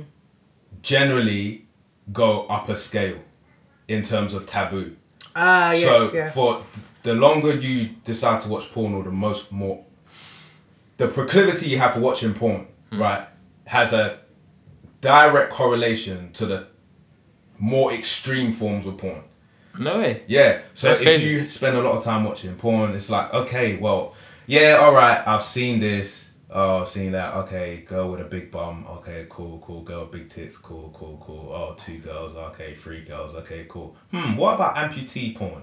You know, and you just That's the so sen- weird. And the Yeah. thing is, you're not. Wait. You're not do. You, the article was saying you're not doing it because um, you have a an arousal, right? amputee porn. Yeah, not necessarily. But what's happened is you've maxed out your uh, your bandwidth kind of thing. Yeah, Um, yeah. When it comes to regular porn, so it doesn't excite you anymore, and this can translate to like poor sexual performance as well. Yes, it does. You know, Absolutely. Yeah, so it's um, uh, I think the same thing is true with like having sex with loads and loads of people. It's just not the same, and I think you can ask any porn star like it's not the same. So like, and I may be wrong because obviously I'm not in that industry, Yeah. but I would assume that it's your like they would go to work and say it's their job. Yeah. Mm. You know, um, and then eventually sometimes they find somebody who's they're actually attracted to, and then there's something there. Mm. Yeah. But most of the time it's like I'm working. You understand what I'm saying? Yeah, And so it's different. And so for for guys, it's very interesting that we have this um uh this want to have a lot of partners or like your manhood is elevated if you have a lot of partners. Listen, and, man- and it's part to it's partly to do with the domination thing again because like penetration is the ultimate form of, of domination, right? You're naked, you're vulnerable, right? And then you allow you consent to somebody making you submissive, right? So um that's why I think and people I don't feel like men actually know this No, yeah. mm. right? But it's just like in their brain, mm. and it's it's reinforced by other males, and they don't realize that it's a quest to be dominant. Mm. Mm. They just think I'm running through girls I was about to say, well, you know, men are unaware of a great deal. yeah a great deal of things, you know. Yeah. Um, And that's I- why it says. That's why they say to Adam, Adam, the scale fell from his eyes. Yeah. And what's interesting about the Adam and Eve story is because Ad, um, Eve ate the apple first. She was the first one to gain consciousness. No one ever talks about that, right? And it's Yeah. it's it's easily mapped across because women enter puberty earlier than men. Men. So I think that women have a, a great awareness of things that men don't. Don't like know. so like I can see it with my, my wife and my daughter, right? So sometimes like she like I'll take her from the high chair, hmm. throw her up in the air, and my wife is like, she's just eaten. Did that even occur to me? I watched her eat. Oh my god. Yes. You know, I watched her eat, and then she's like, she's gonna throw up. Oh, yeah. Like, and it's like, oh, you don't even have that awareness. yeah, You know, and I think that's But but I feel like but that awareness can come in time though, Mm. and probably the difference is is that your wife has probably been the one Mm. that has been with her the majority of the time over you. Do, do you know what I Mm. Mean? yeah, yeah. Don't get me wrong. I do feel like women do have probably a more. Um, we have we have we have this thing Mm. where we just do kind of know because we're biologically wired yeah. To do certain things. But I love that example because I yeah. You, you get it, Yeah, yeah. yeah, and that's why I think it's so important that men and women they have healthy relationships because Um, they you G check us, man. You I think expose, yeah, you you you elevate men to a high level. That's what I truly think. I think somebody asked me, so about two days after I was married, somebody said, "How do you feel?" I said, "I feel the same." Right, because I had time to think about it, you know, get ready for my honeymoon. I was get ready to enjoy myself, you know, and and then we was on honeymoon. You have time to think a little bit, and then I got back and so I was like, "So how's it feel?" And you know, I said, "I feel free." Mm. The search for the one is over, mm. you know, and so now everything else comes to light. Mm. That is beautiful. Yeah, thank you. That is so beautiful. You know, and so that's how I so feel you- like this is why he's still getting propositioned. you know. it's been them candy bars. I'm joking. And so um, I think that that does happen when, but you you need to find that the right person. I think sometimes you like we we were together for a long time. Okay. So um, it was about seven years into our relationship when I proposed to her. Right. So it didn't happen very quickly, and I'm very thankful for that because she got to know me. We moved out of our parents' house together. Um, Yeah, let me be straight out. Some of you women gotta wait. You gotta wait. You gotta wait for the process to play you out. but Some people, just- are, you know, but you you you need um, you know like if you're it takes longer to climb a mountain than it does to a hill, but the view at the top of the mountain is Is better. better, yeah. And so you want to have a better view of your partner. So, but I I always would recommend spending a little time with them. Really trying Beforehand. to yeah. Did you get married in your twenties, your thirties? Uh, my twenties. 20s. With late twenties, yeah. See, I have a thing. Like, I feel like, you know, just in for me in hindsight, and just looking at a lot of people that I saw get married in their twenties, like myself, I think that your twenties is a very um, crucial part of your of your learning, exploring experience, mm, just with life generally. And I think if anyone was to ask me, I would recommend that not necessarily that you spend your twenties being single, mm. but save marriage for your 30s.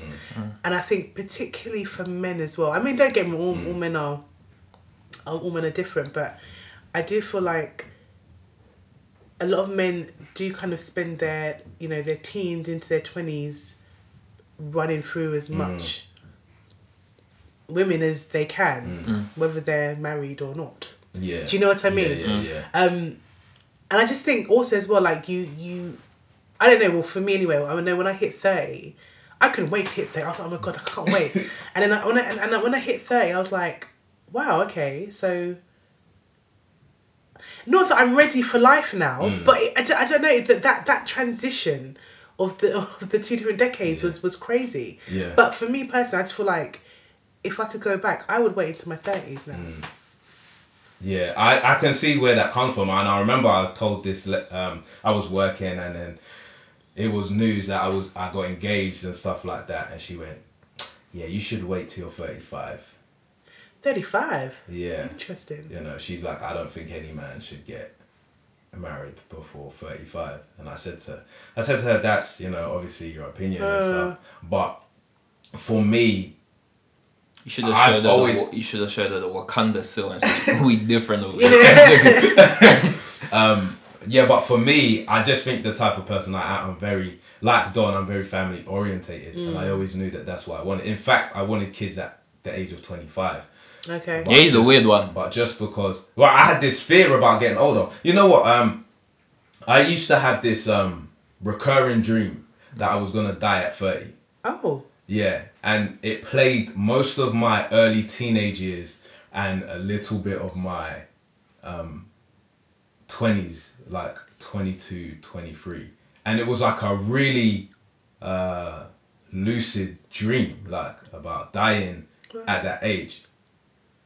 And um That really what that dream meant was that life begins. and that so yeah that's basically what i found. Like my even like things like my political affiliations how i think about life have been irrevocably changed in the last year year or 2 um, since i hit 30 and it's kind of been a death of the old self and and kind of like the the revelation of what is new. Like I, I don't think it's any coincidence that i decided to you know try a podcast venture. And I feel like I have an, an affinity with it now. You know um, it's, it's a it's a form of catharsis for me. And like I, I'm able to talk through a lot of my views on on the world and and also try and put together in a sensible way what I think the world is like and what could possibly be better about it. And so especially for young men I feel like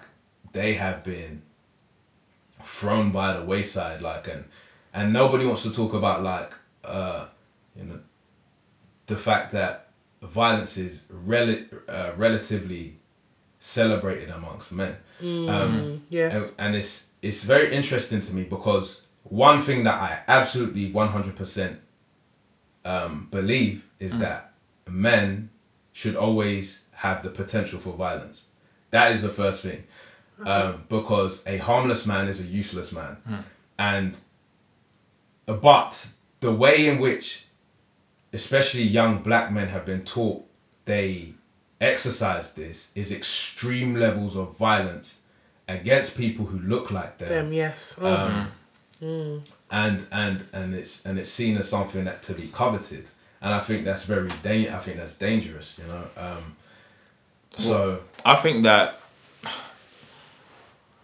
both male and females are a massive form of contradiction throughout their lives. And I think you need each other to get that balance right. And the re- I'll give you an example. Men feel that they can run through, well, a number of men, because it's not all men, but feel that they can run through females. and then you say, What do you want? I want a virgin that's untouched. Well, you're Yeah. an idiot. How many girls are you going to run through? And then which one? I oh, think, I think young boys like I think if you're over thirty and Mm. You get to terms and with you the fact- want and you want a virgin, you're a virgin yeah. because Yeah. nobody who's had sex, Mm. yeah, wants a virgin. Yeah, that's Very true. true. Yeah. but then you also have the conflicting standard of people who want their child, who's also like, for example, people who have a little girl, who want their daughter to be chastised throughout their whole Whole life, life, yeah. and then Yeah, yeah, suddenly by the time they hit thirty, they want them to be married with a, a child, and you're like, Yeah. how do you think this works? You know, um, and so and you know similarly for you know females there's a lot of talk about things like the gender pay gap. There's lots of talk about oh but um, i want equality and then it's like okay well you're gonna have to slide under that car and get a wrench and figure out what's wrong with your car. Oh no i know they couldn't possibly do that but i um, thought you wanted to be equal. I have you know there are lots of female mechanics. and there are lots of female mechanics. And this is what i'm saying. But what my understanding is is that there's just some roles that males perform that females wouldn't be willing to perform and similarly I some see, I disagree. you disagree yeah. Okay. What roles are there that men do that women do not do? it's not a role that women do not do it's roles that women would prefer not to do so for example many women work yeah hmm. and a lot of women well not a lot of women but some women work to feed the household just like men work to mm-hmm. feed the household but if you had a conversation with them and you asked them if their male was earning a significant amount of money hmm. and would they still work there's still a percentage of females who would be like of course i wouldn't work i would prefer to stay at home and look after my children Yeah, I mean, I'd be yeah, I'd be one of those people. Exactly. And so this is what I'm saying that it's not about whether they can do the role. It's about whether they would prefer to do the role. Now, if you said to a man, would you prefer to work or stay at home? You would find, I personally feel, and I need probably need to check the statistics because it's easier to talk when you have the statistical mm-hmm. basis. But I'm sure that you'll find many males, because of the way that they've been conditioned uh, for purpose, one of the purposes of a man is always told that you are the head of the house, you are the breadwinner, you are the this, you are the that. And that has a psychological effect on men because that's the way that they've been mm-hmm. taught to be. And so it's highly likely that when you ask them, would you stay at home? They'll be like, what kind of waste man would I be if I just Okay. stayed at home? So if we strip the man of his ego and if we Mm-hmm. strip the man of his conditioning, Yep.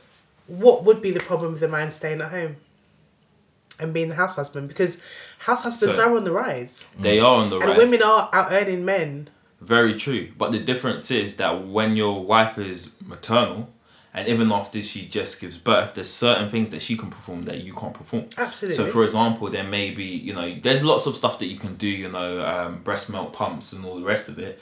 But for example, if you wanted to breastfeed the baby as a man, you're unable to. Which means that technically it makes more sense for the female to be at home because she can breastfeed the baby. More convenient. Before Mm. Yeah. we had these pumps and all the rest of it, it wasn't possible to extract the Mm-hmm. milk from.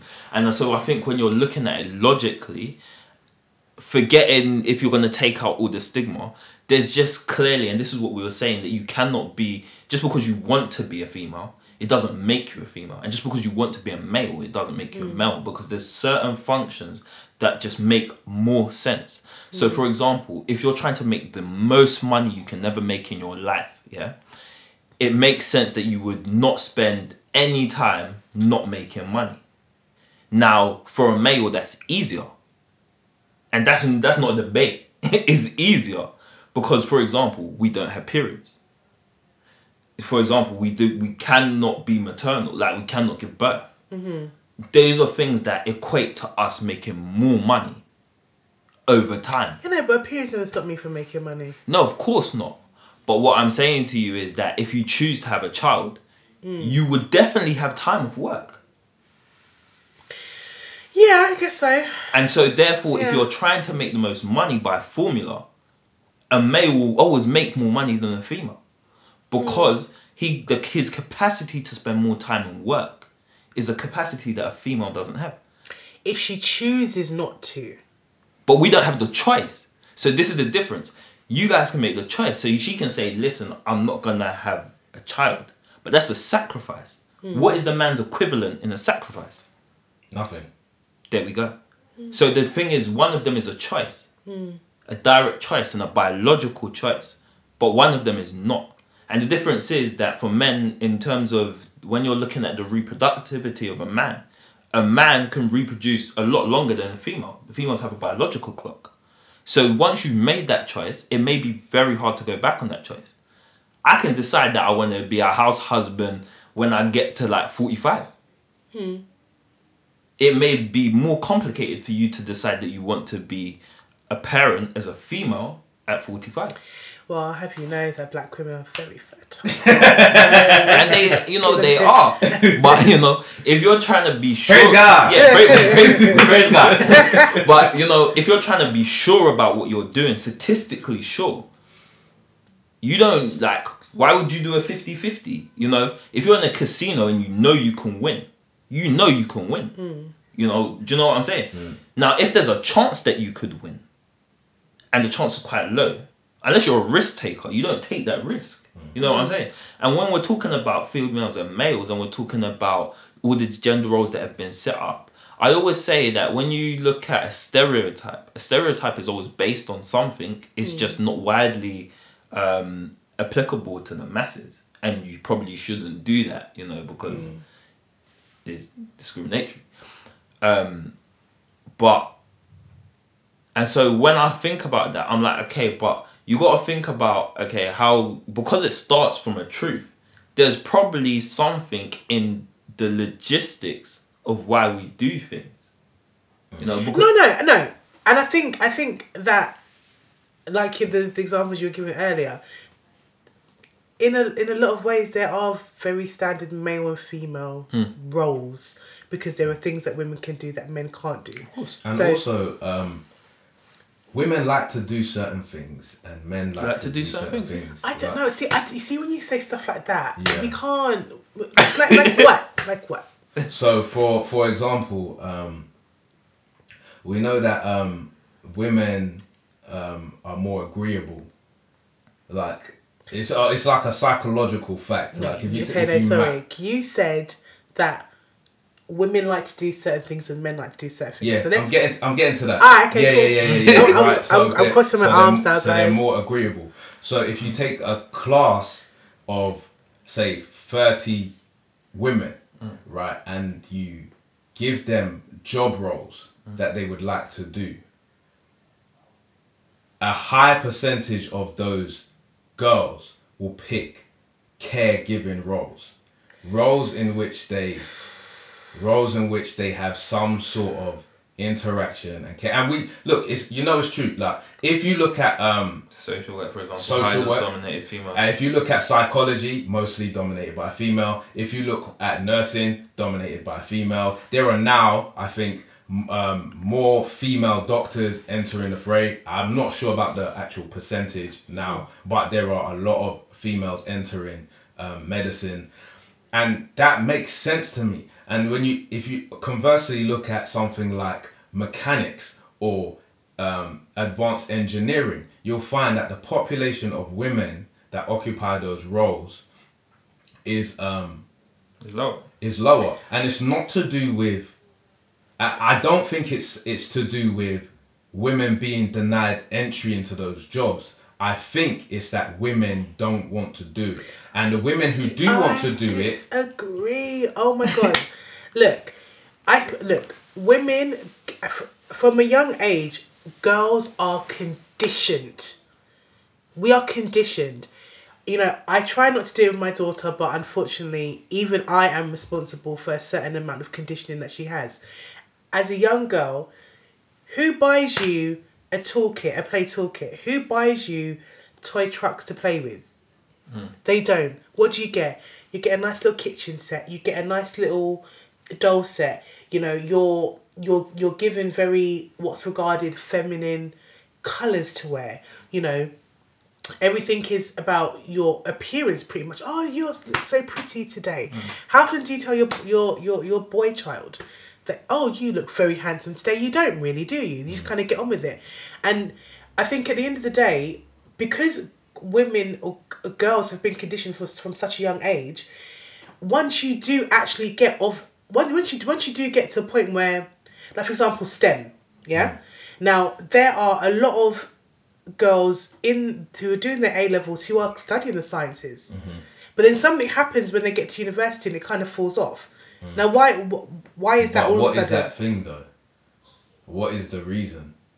I believe it's a denial of entry. At, at one particular point in time, it was most definitely. Mm. It's getting better now. because I also think that, um,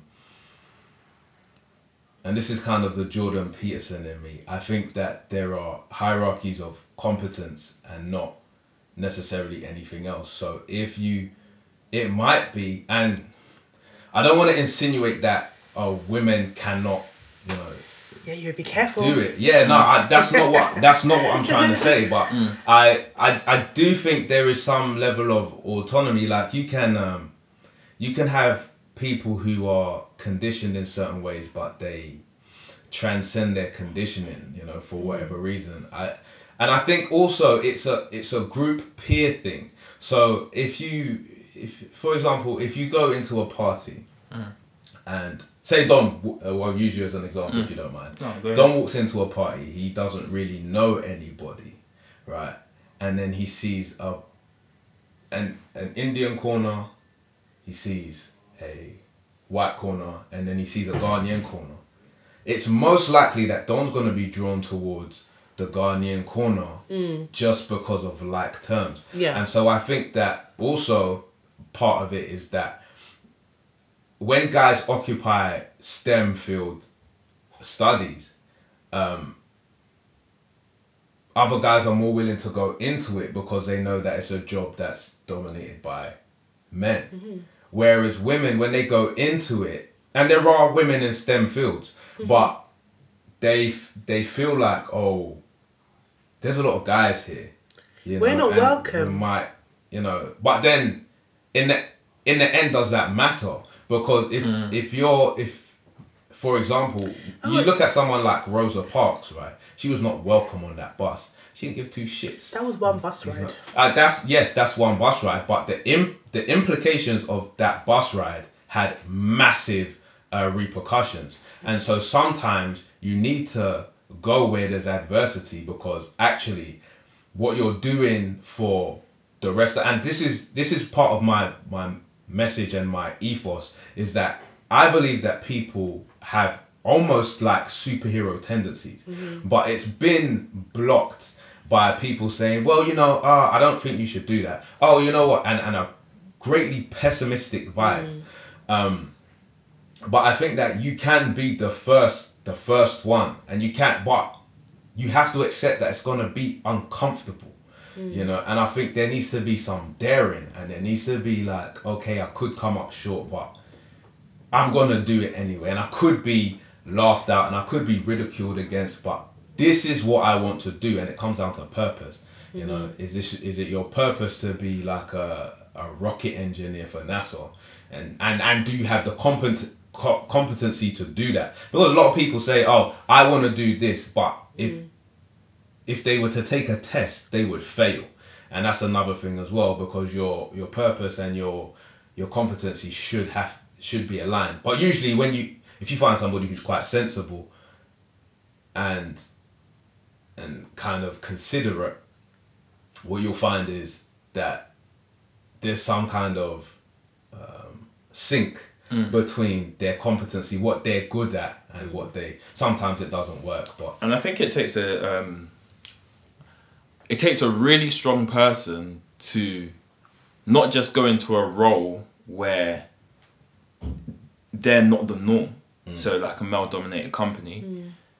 But it takes an even stronger person to remain exactly what you was in that place. So I'll give an example.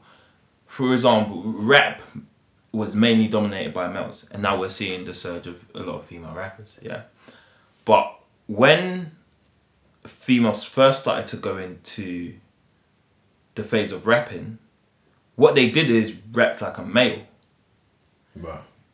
And that, to me personally, is just as detrimental as not having a female presence in rap. Because what we want you to be is authentic. Hmm. And so, for example, you will find that, so we have this because it's not just, and not to say that's wrong if that's what the person wants to be, but if you change your situation because of the presence, so let's say that it's a male dominated, you know that males get on with male. I'm always talking to Sammy, for example. You're the female, you feel isolated, so what do you do? You study our behavior and now you decide to act like us.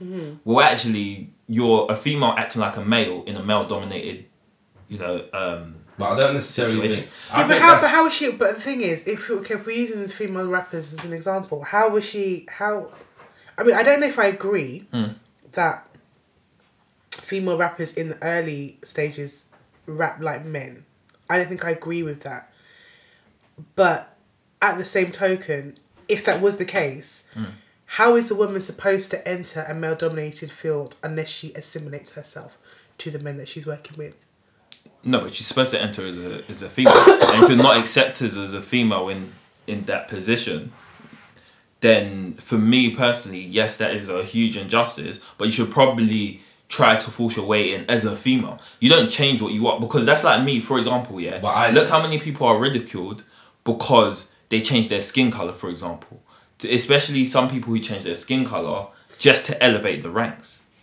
So you know, it's exactly the same thing. You're stripping. To me personally, you strip a person of what they are to become to become something that they they're not necessarily trying to Well, be. I think that it's um, like we are massively social creatures, um, and I just think that when you look at studies done, people assimilate to a culture extremely quickly.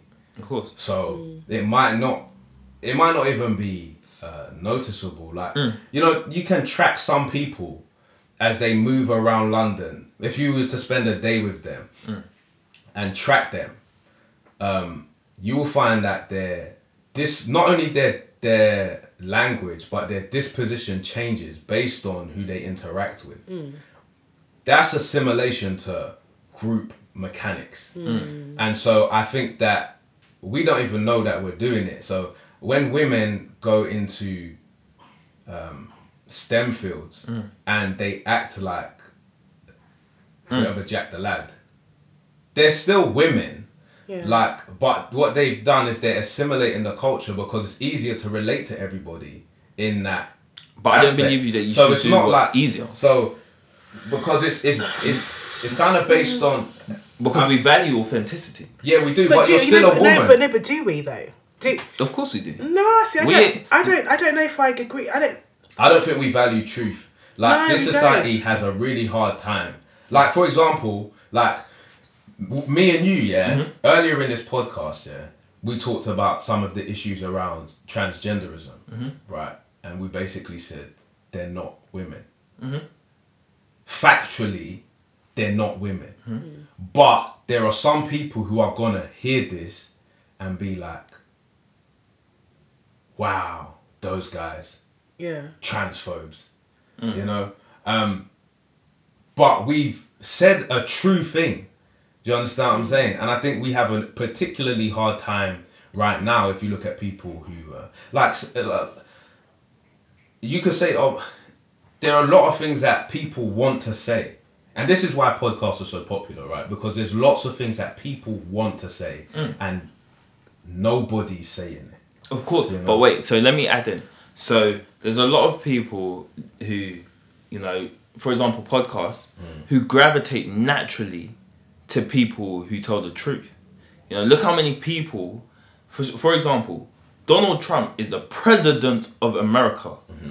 Based on, and this is what I truly believe, and you know, I'm open to hear other people's debates, obviously. Mm-hmm.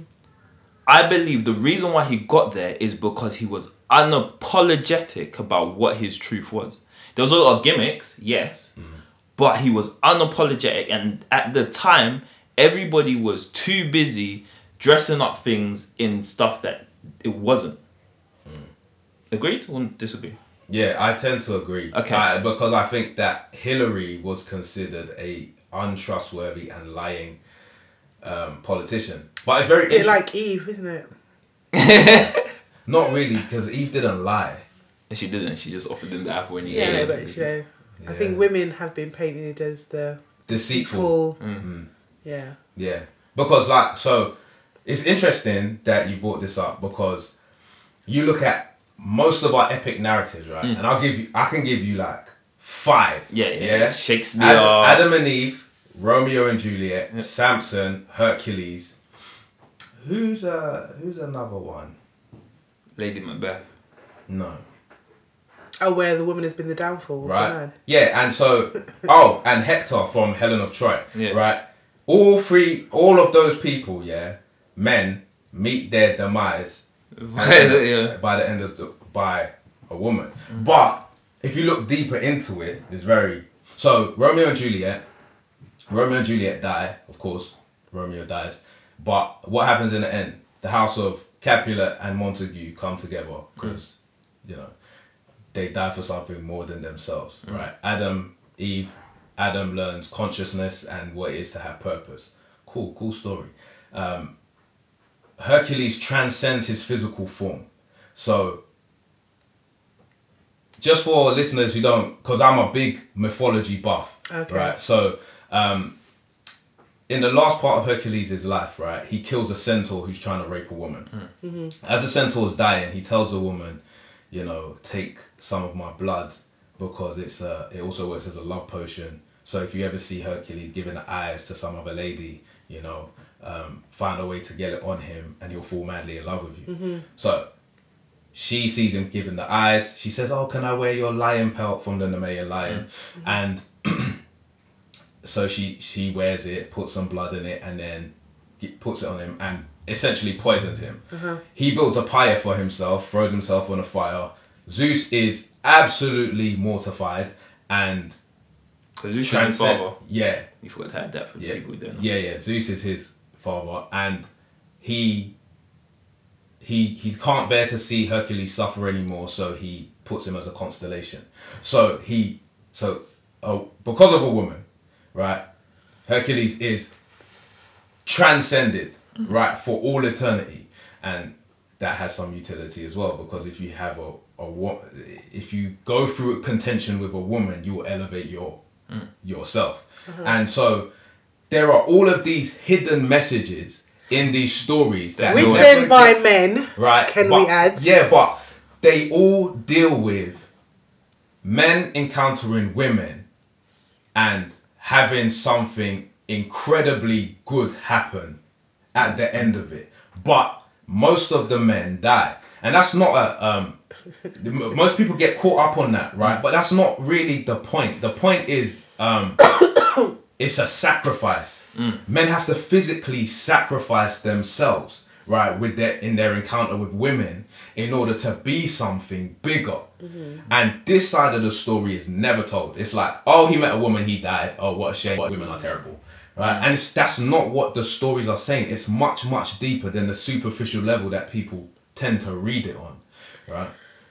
And that's what I see. I think I've transcended myself since I met my wife. And I- Absolutely. no, a- and absolutely. But you know, as you were talking and you were relaying all those stories, it just makes me wonder. Um, you know, pre-European involvement mm-hmm. in the black culture, were we spinning the similar type of stories? I just don't think we were. I, I feel like you know a, a lot of a lot of the stories that we are taught are so laced in patriarchy, and you know you know, pre Europeans coming to Africa, the woman was held so highly, mm. even higher than the man.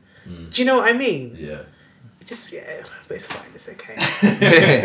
it's clearly not fine. And no, no, no. It's absolutely fine. It's okay. Um, It's good. Yeah, but I think yeah, I just tend to believe that there is divinity in both. Um, Absolutely. you know, I, I, I just, just, I just feel like there's more in women. I you know, uh, yeah, and so I, I, it, it, it depends on your intention, really. You know, Yeah. um, Are you, are you guys religious? yeah. kind of. So I enjoy the stories more, right? So I think that the stories have utility, and some of it has been badly translated and and given to people, like the story of Adam and Eve. Every t- every boy who reads that ends up going, "Well, he fucked us." Yeah. You know and that's the wrong and that's kind of like a christian thing Yeah. right it's a christian and it's an islamic thing more of the abrahamic text, Text, thing yes. yeah um where i feel like they've lost a lot of the um the truth behind it Oh yeah. But- so, so, so But like funnily enough, yeah, Yeah. we say that, but as you've clearly pointed out, that was not necessarily always the same, and still is not necessarily the same when you take the Bible into a different country. yeah. And so this is interesting for me because I'm like, is this just the European way of understanding the text? yeah. Hmm. So, so like- expand on it further because so I uh, so my so when you look at the Bible hmm. and when you look at the way that it works, when you have it in a different context and a different country, sometimes the outcomes are not always the same. So we in, for example, London, we've always had this defeatist culture where you know you blame someone or someone's not as good as someone. We're always competing, and we're relentless in our competitive nature, which is not necessarily the same in every other country. Mm. Some countries people just work in harmony. So for Yeah, for true, example, when we look at um, for example, I don't know, um, the struggle for jobs, yeah. There's never this ideology that there is an equal amount of jobs and there is equality in jobs and there's, you know, some sort of harmonious way that people work because people are supposed to get married and they're supposed to have the same pot of income. It's always that males get paid more than females. That's what people concentrate on. The same in, you know, uh, religious text. Oh, but the man is the head of the house. Some people just don't look for that detail. Do you see what I'm saying? And it's just openly proclaimed in this country. And you see it with people who earn lots of money. They may have huge. I mean, Craig David said it one of the best. He was like, in this country, in England, you can make a certain amount of sales. And the moment you make a hundred sales, less than that sales, you are seen as someone who hasn't done as well as the first time you did it. Hmm. That may not be true. Hmm. You may have a lot more fans who just didn't purchase. There's, so which one? It depends what you're looking at. Looking at yeah. If you're looking Okay, at the I get what you're finances, hmm. then yeah, you didn't do as well. Mm-hmm. If you're looking at the fans, you may have done better. If you're looking at you know how many tours you did, so then it becomes this what are you looking at kind of situation. Mm-hmm. And so I just believe that in this country, this is just the way that we're we're pitted against each other. You know, I had this conversation. We complain a lot in this country. yeah You know, But you oh know- the weather's not good. I But want you know why I think that is? Mm. Because we're polite. Mm. Be- mm. because we're polite, we are we become resentful because we don't tell the truth. Mm. Mm. And when you don't tell the truth, you become resentful. And so the only way to alleviate that is to complain about stuff. Mm. And you won't complain to the person who actually aggrieved you. So when you're complaining about the weather or you're complaining about this and you're complaining that, you're not. You're complaining about your manager that you never spoke to Yeah. you're complaining about your um your relationship with your your son Mm. because you don't get on. You're complaining with you're complaining because you've put on this facade and you're telling lies every day. Mm. And when you do that it's, it's hard to have value in yourself. It's hard to see the good things. Mm. Um and that's personally what i think. So if you want to remedy that you should have hard conversations and you should tell the truth. And maybe you'll gain some of your self respect back, and you'll start seeing the world uh, properly. Yeah, because you know, the world is is ve- it's neutral. You know, the tree grows, the tree falls down. If the tree falls down on you, it didn't mean to fall down on you. It Yeah. just Felt. it Yeah. just fell. It was going through its natural process, mm. and that's how you. That's how I tend to see the world. Mm. Obviously, because I'm human, sometimes I struggle. I'm not mm. a bicentennial man, all right. So I just um, sometimes I have a hard time, and I get down on myself, and I have a lot of. I, I'm a chronic overthinker sometimes, and so like I've been accused of that too. yeah, I don't know. I think all of us in this room, are, I don't sleep because my mind just ticks. yeah. Yeah, yeah. I, There are a lot of there are a lot of questions that I ask, and so um, I wonder who got that from mum or dad. I don't know. You may have got it from both of them, and in that case, uh, Yeah, I don't really think it's a bad thing. I Well, well okay. It depends. yeah. I think in the context that I overthink, I don't think it's a bad thing. Hmm. But I've had people say to me that they think it's a bad trait, and I'm like, well, Yeah. not necessarily. I just feel like I, not that I risk assess everything, Hmm. but I I won't just do something. Right. So I'm very like that. Um, but it has led to analysis, uh, paralysis by analysis. So I oh, I think so much about stuff that I actually haven't done anything. Oh, okay. and so Right. that's where it's been a bad but you know i you know i say i said um, before like i think that each person has like superhero like tendencies one of the things about having a superhero uh, tendency or having a superpower if you like is that you don't know how to work it straight away you know and so when you look at these fi- films like spider-man the first time he learned how to he's shooting himself in the face with the web Yeah. and he's falling off the wall you mm. had there's an acclimatization process and so once you identify what you're strong at that doesn't necessarily mean that it doesn't need tweaking mm. and so as i've got older i've learned to realize like what you were saying oh i'm able to risk manage better because i tend to try and think things through Yeah. or I look at biblical text, or I'm looking at the Lion King, and I'm going, this. You see this, yeah? It, it's it, it's not what it's saying. Like it's not what I'm watching. Mm. Zazu singing with Simba. Mm. That's not it. You Yeah, know, it's not yeah. just entertainment. Yeah, there are yeah. deep, deep messages. Messages, Yeah, yes, and yes. so my brain tends to work. do you think tends um, like that. that the way you are mm. is has been affected by the fact that you are the firstborn?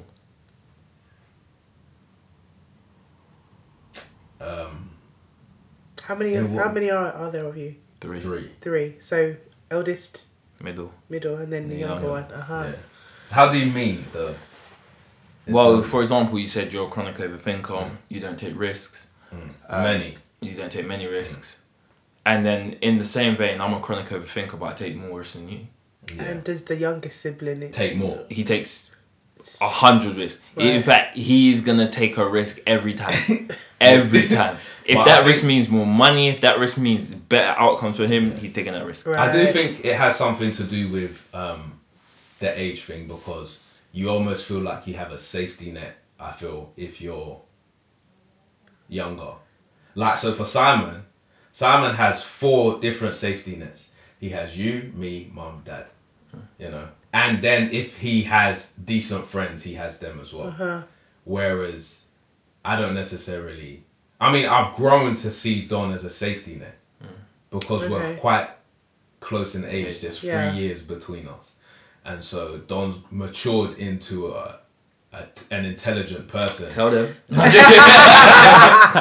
You know, and so he's now not become little brother in the sense that you have to baby him all the Yeah, time. He's, he's just- somebody he's who- just brother now, Exactly, yeah. and and really my confidant and and somebody that I tell lots of stuff to, you know. Um, but I do think that you kind of like, oh, I don't know. And for me, um,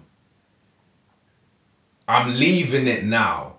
But I used to have this thing where it's like, oh, but what would mum think of me? Oh, what would dad think of? What would grandma think of me? I've I felt like that a lot, um, and that has informed some of my, you know, like whether I take risks or not.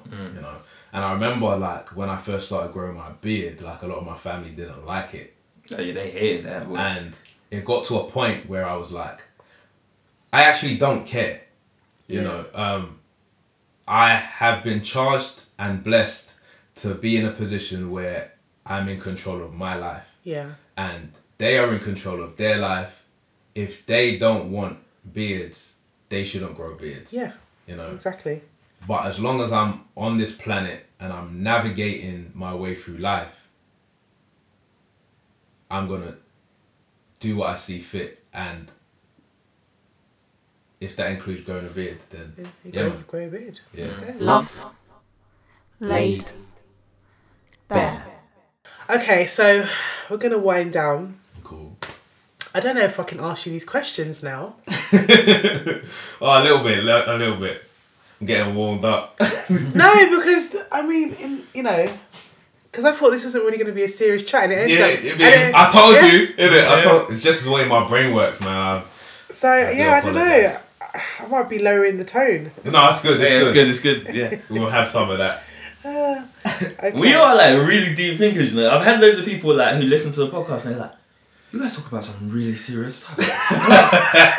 what do you think we do? Like, Yeah, no, but yeah, sometimes I don't know. Hmm. No, it's but good it's to be no, light-hearted. Light-hearted sometimes. It's good for the No, but, mind and but stuff. yeah, but it's but I think yeah, it, the, the the balance is nice because we've hmm. laughed yeah, yeah, it's as true. much as we've been serious. Do you yeah, know what yeah, I mean? yeah, that's So very true. yeah, okay, right, okay. So this is gonna be this, I guess, the silly part. The wind down, yeah. Yeah, the wind down. Cool. Um, so I asked some ladies for um, just some questions Mm-hmm. that they would want to ask a man. Okay. Um, I'm just gonna go for it. yeah, go ahead. Go ahead. I ahead. do this often, boy. Um, right. So, does one vagina feel different from the next? Yes. Yes, yeah, totally agree. I, I mean, I thought that was quite obvious, but Yeah. yeah, Yeah, It's not the same, man. no. Some Yeah. women have velvet pussy and some bro, some do not. I, and Velvet. Yeah. Wow. velvet, Just boy. yeah, as soon as you go in, you're just like, if I have five strokes, I'm a G. Yeah, I totally agree with that one. Oh, that's so hilarious. Okay. Um, okay, so the next question is what makes you feel insecure? Ooh, I know this because I I battle with it a lot. Be um being embarrassed publicly and people thinking I'm dumb.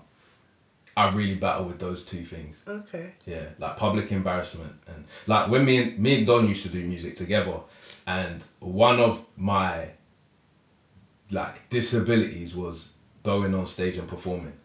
I used to get Ah. like really bad anxiety around it because I just had a fear of messing up my lines and being publicly embarrassed. So those are my two. See, I was gonna say public embarrassment, but now that I think about it, I don't care. yeah, I don't think I care. But do you know why? Yeah, maybe because everybody. Listen, like if God was right now and He was like, all right, everybody's like story is going up on screen from start to finish, everything you've ever done, yeah. When mine came up here, like if it was the first one, I'd be like, oh shit, man. Like, why you gotta show that? but after I see everybody else's, I know in my heart of hearts that I'm gonna be like, bro, Right. mom, I did great. Yeah, yeah. we killed it over here. you know, so I don't think that's the same for me. But I don't really know what my oh, I think one of my biggest fears, yeah, is not being able to have a child. okay. Yeah, yeah, yeah. And even as a man, like not to have because people say like, oh, you have to have a male to have a legacy. No, you don't, man. You have to have an offspring to have a legacy. Yeah. If you don't have no offspring, like, Yeah. uh, yeah, that I think that one, and then the second one. I've got an episode coming up about infertility actually. Oh, is it? Oh, Yeah. yeah. and then I think the second thing is not being able to provide. Like, I would be so scared of just being down and out on the street, and especially even more scared being down and out on the street with dependents. Yeah. Okay. Cool. All right. So, um, are men as simple as they portray themselves to be? Oh wow, you you need to listen to the podcast because We ain't simple. Yeah, we, yeah, we, we are not Um, simple. Yes, yes, we are compared to women. Okay. It's kind of like what Don was saying with the boxes. Um, we are. We need a lot of instruction. Okay, cool. Um, when do you decide on marriage being the thing for you? Ooh, I do. Do you think it differs? I mean, for me personally, obviously, You clearly, know? I'm not married. Yeah. So you know, um, but I think that potentially it could change depending on who you meet. But I think generally for myself, I have to feel comfortable. You know, mm. I have to feel like I'm in a place of comfort, and I'm like, yeah, like I could get used to this kind of thing, mm. and then I'm like, yeah, all right, then I think I can see marriage. Mm. Mm-hmm. Because with some people, yeah, I'm sorry, but some people it's just a game. Like literally, like you just see it, like you know it already. Like you can't cook jollof rice. No, no, no, no. I'm playing. I'm playing. But you know, like there, for me personally, there has to be like this like integration. You know, um, I'm very big on things like you know Cooking exploring other rice. people's cultures and Right, you know like if I'm religious, then you at least have to try it. You know what I'm saying? For me, it's it's very simple. Um, when you make me feel um, like I want to be better for you, Yeah, that's Yeah. cool. Yeah, I like that one. Okay. yeah. You should have said it first, so I could have just said ditto. Okay, so and the last question, um why do men like to play the victim when we say that they are trash? Now, obviously, this doesn't apply to you guys because you guys have clearly demonstrated that you're like as far away from trash as possible. but speaking for your male counterparts, um, so yeah, why do men love to play the victim when we say that they are trash? Why can't they just accept it and apologize? And they're saying this question goes beyond just the whole cheating um, you know, we're talking we're also talking about, you know, women's safety in the workplace and that mm. type of thing. In terms of like how men might genuinely behave. So we're mm. also talking outside of relationships. Mm, right. I guess sexual harassment, you know, all that type of stuff, blocking women in industries and that kind of thing. So why why can't men just, you know, accept that sometimes they do have trashy behaviour?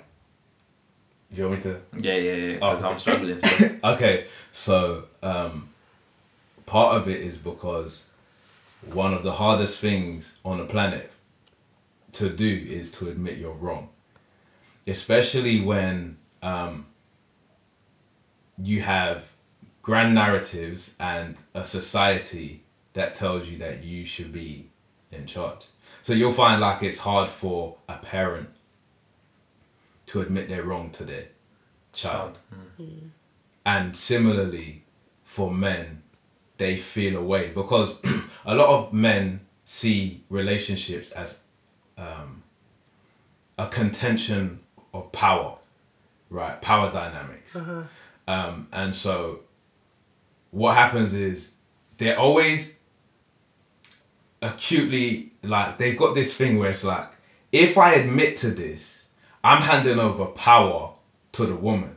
And then, men, like I say, men have an irrational fear of being dominated.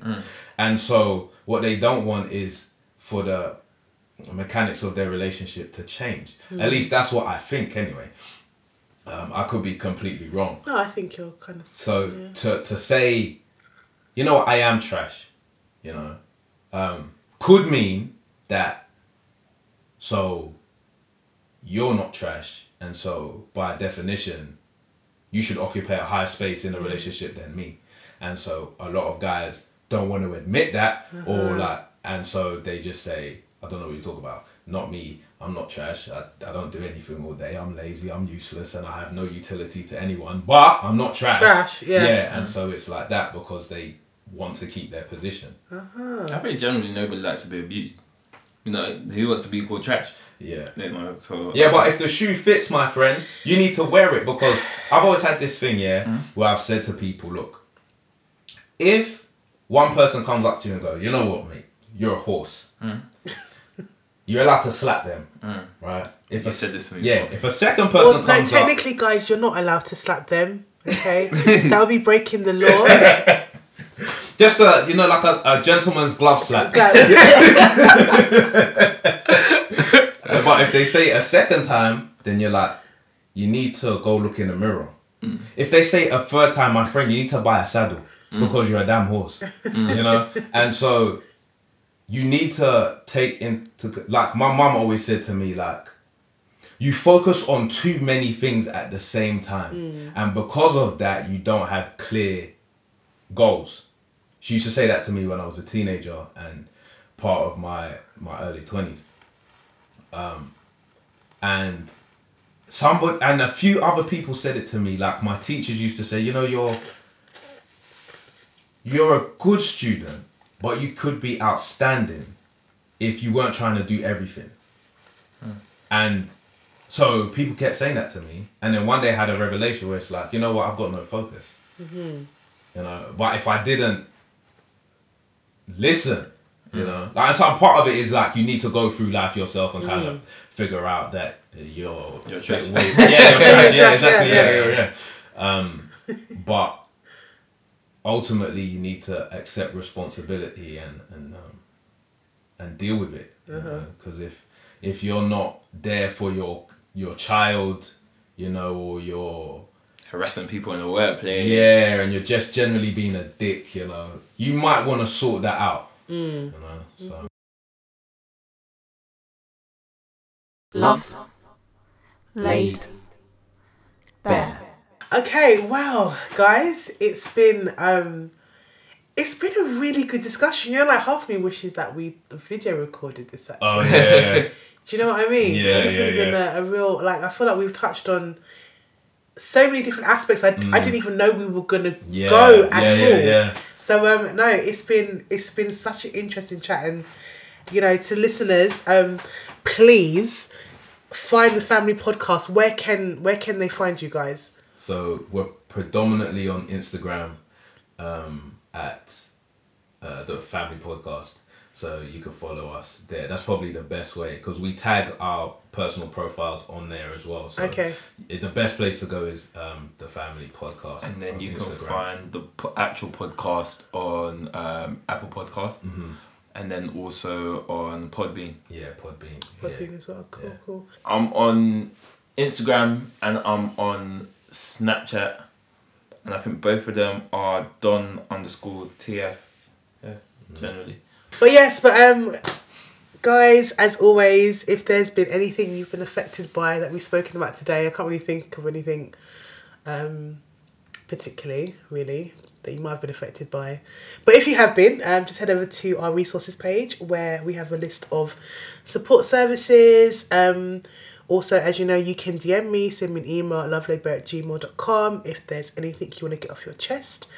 And um, yeah, I hope you've enjoyed the chat. Thank you to Sammy and Don again of the Family problem. No Podcast. problem. um, I think I'll definitely have you guys back again. Oh, that, brilliant. That'd be great. I'm thinking live show. I, I need you guys involved. That'd be the great. The conversation. Let's do it. Pleasure is ours. But yeah, guys, thank you again. Um, we'll be back again next Wednesday at 8 p.m. Take care, and as always, I love you, and it's a wrap. Awesome. Bare. If you love this episode and know someone who could really benefit from hearing this talk, please share. And whilst you're there, leave me a review. I'd be forever grateful. Help me build awareness and raise consciousness one conversation at a time. Listen on Spotify, SoundCloud, Castbox, and Apple Podcasts.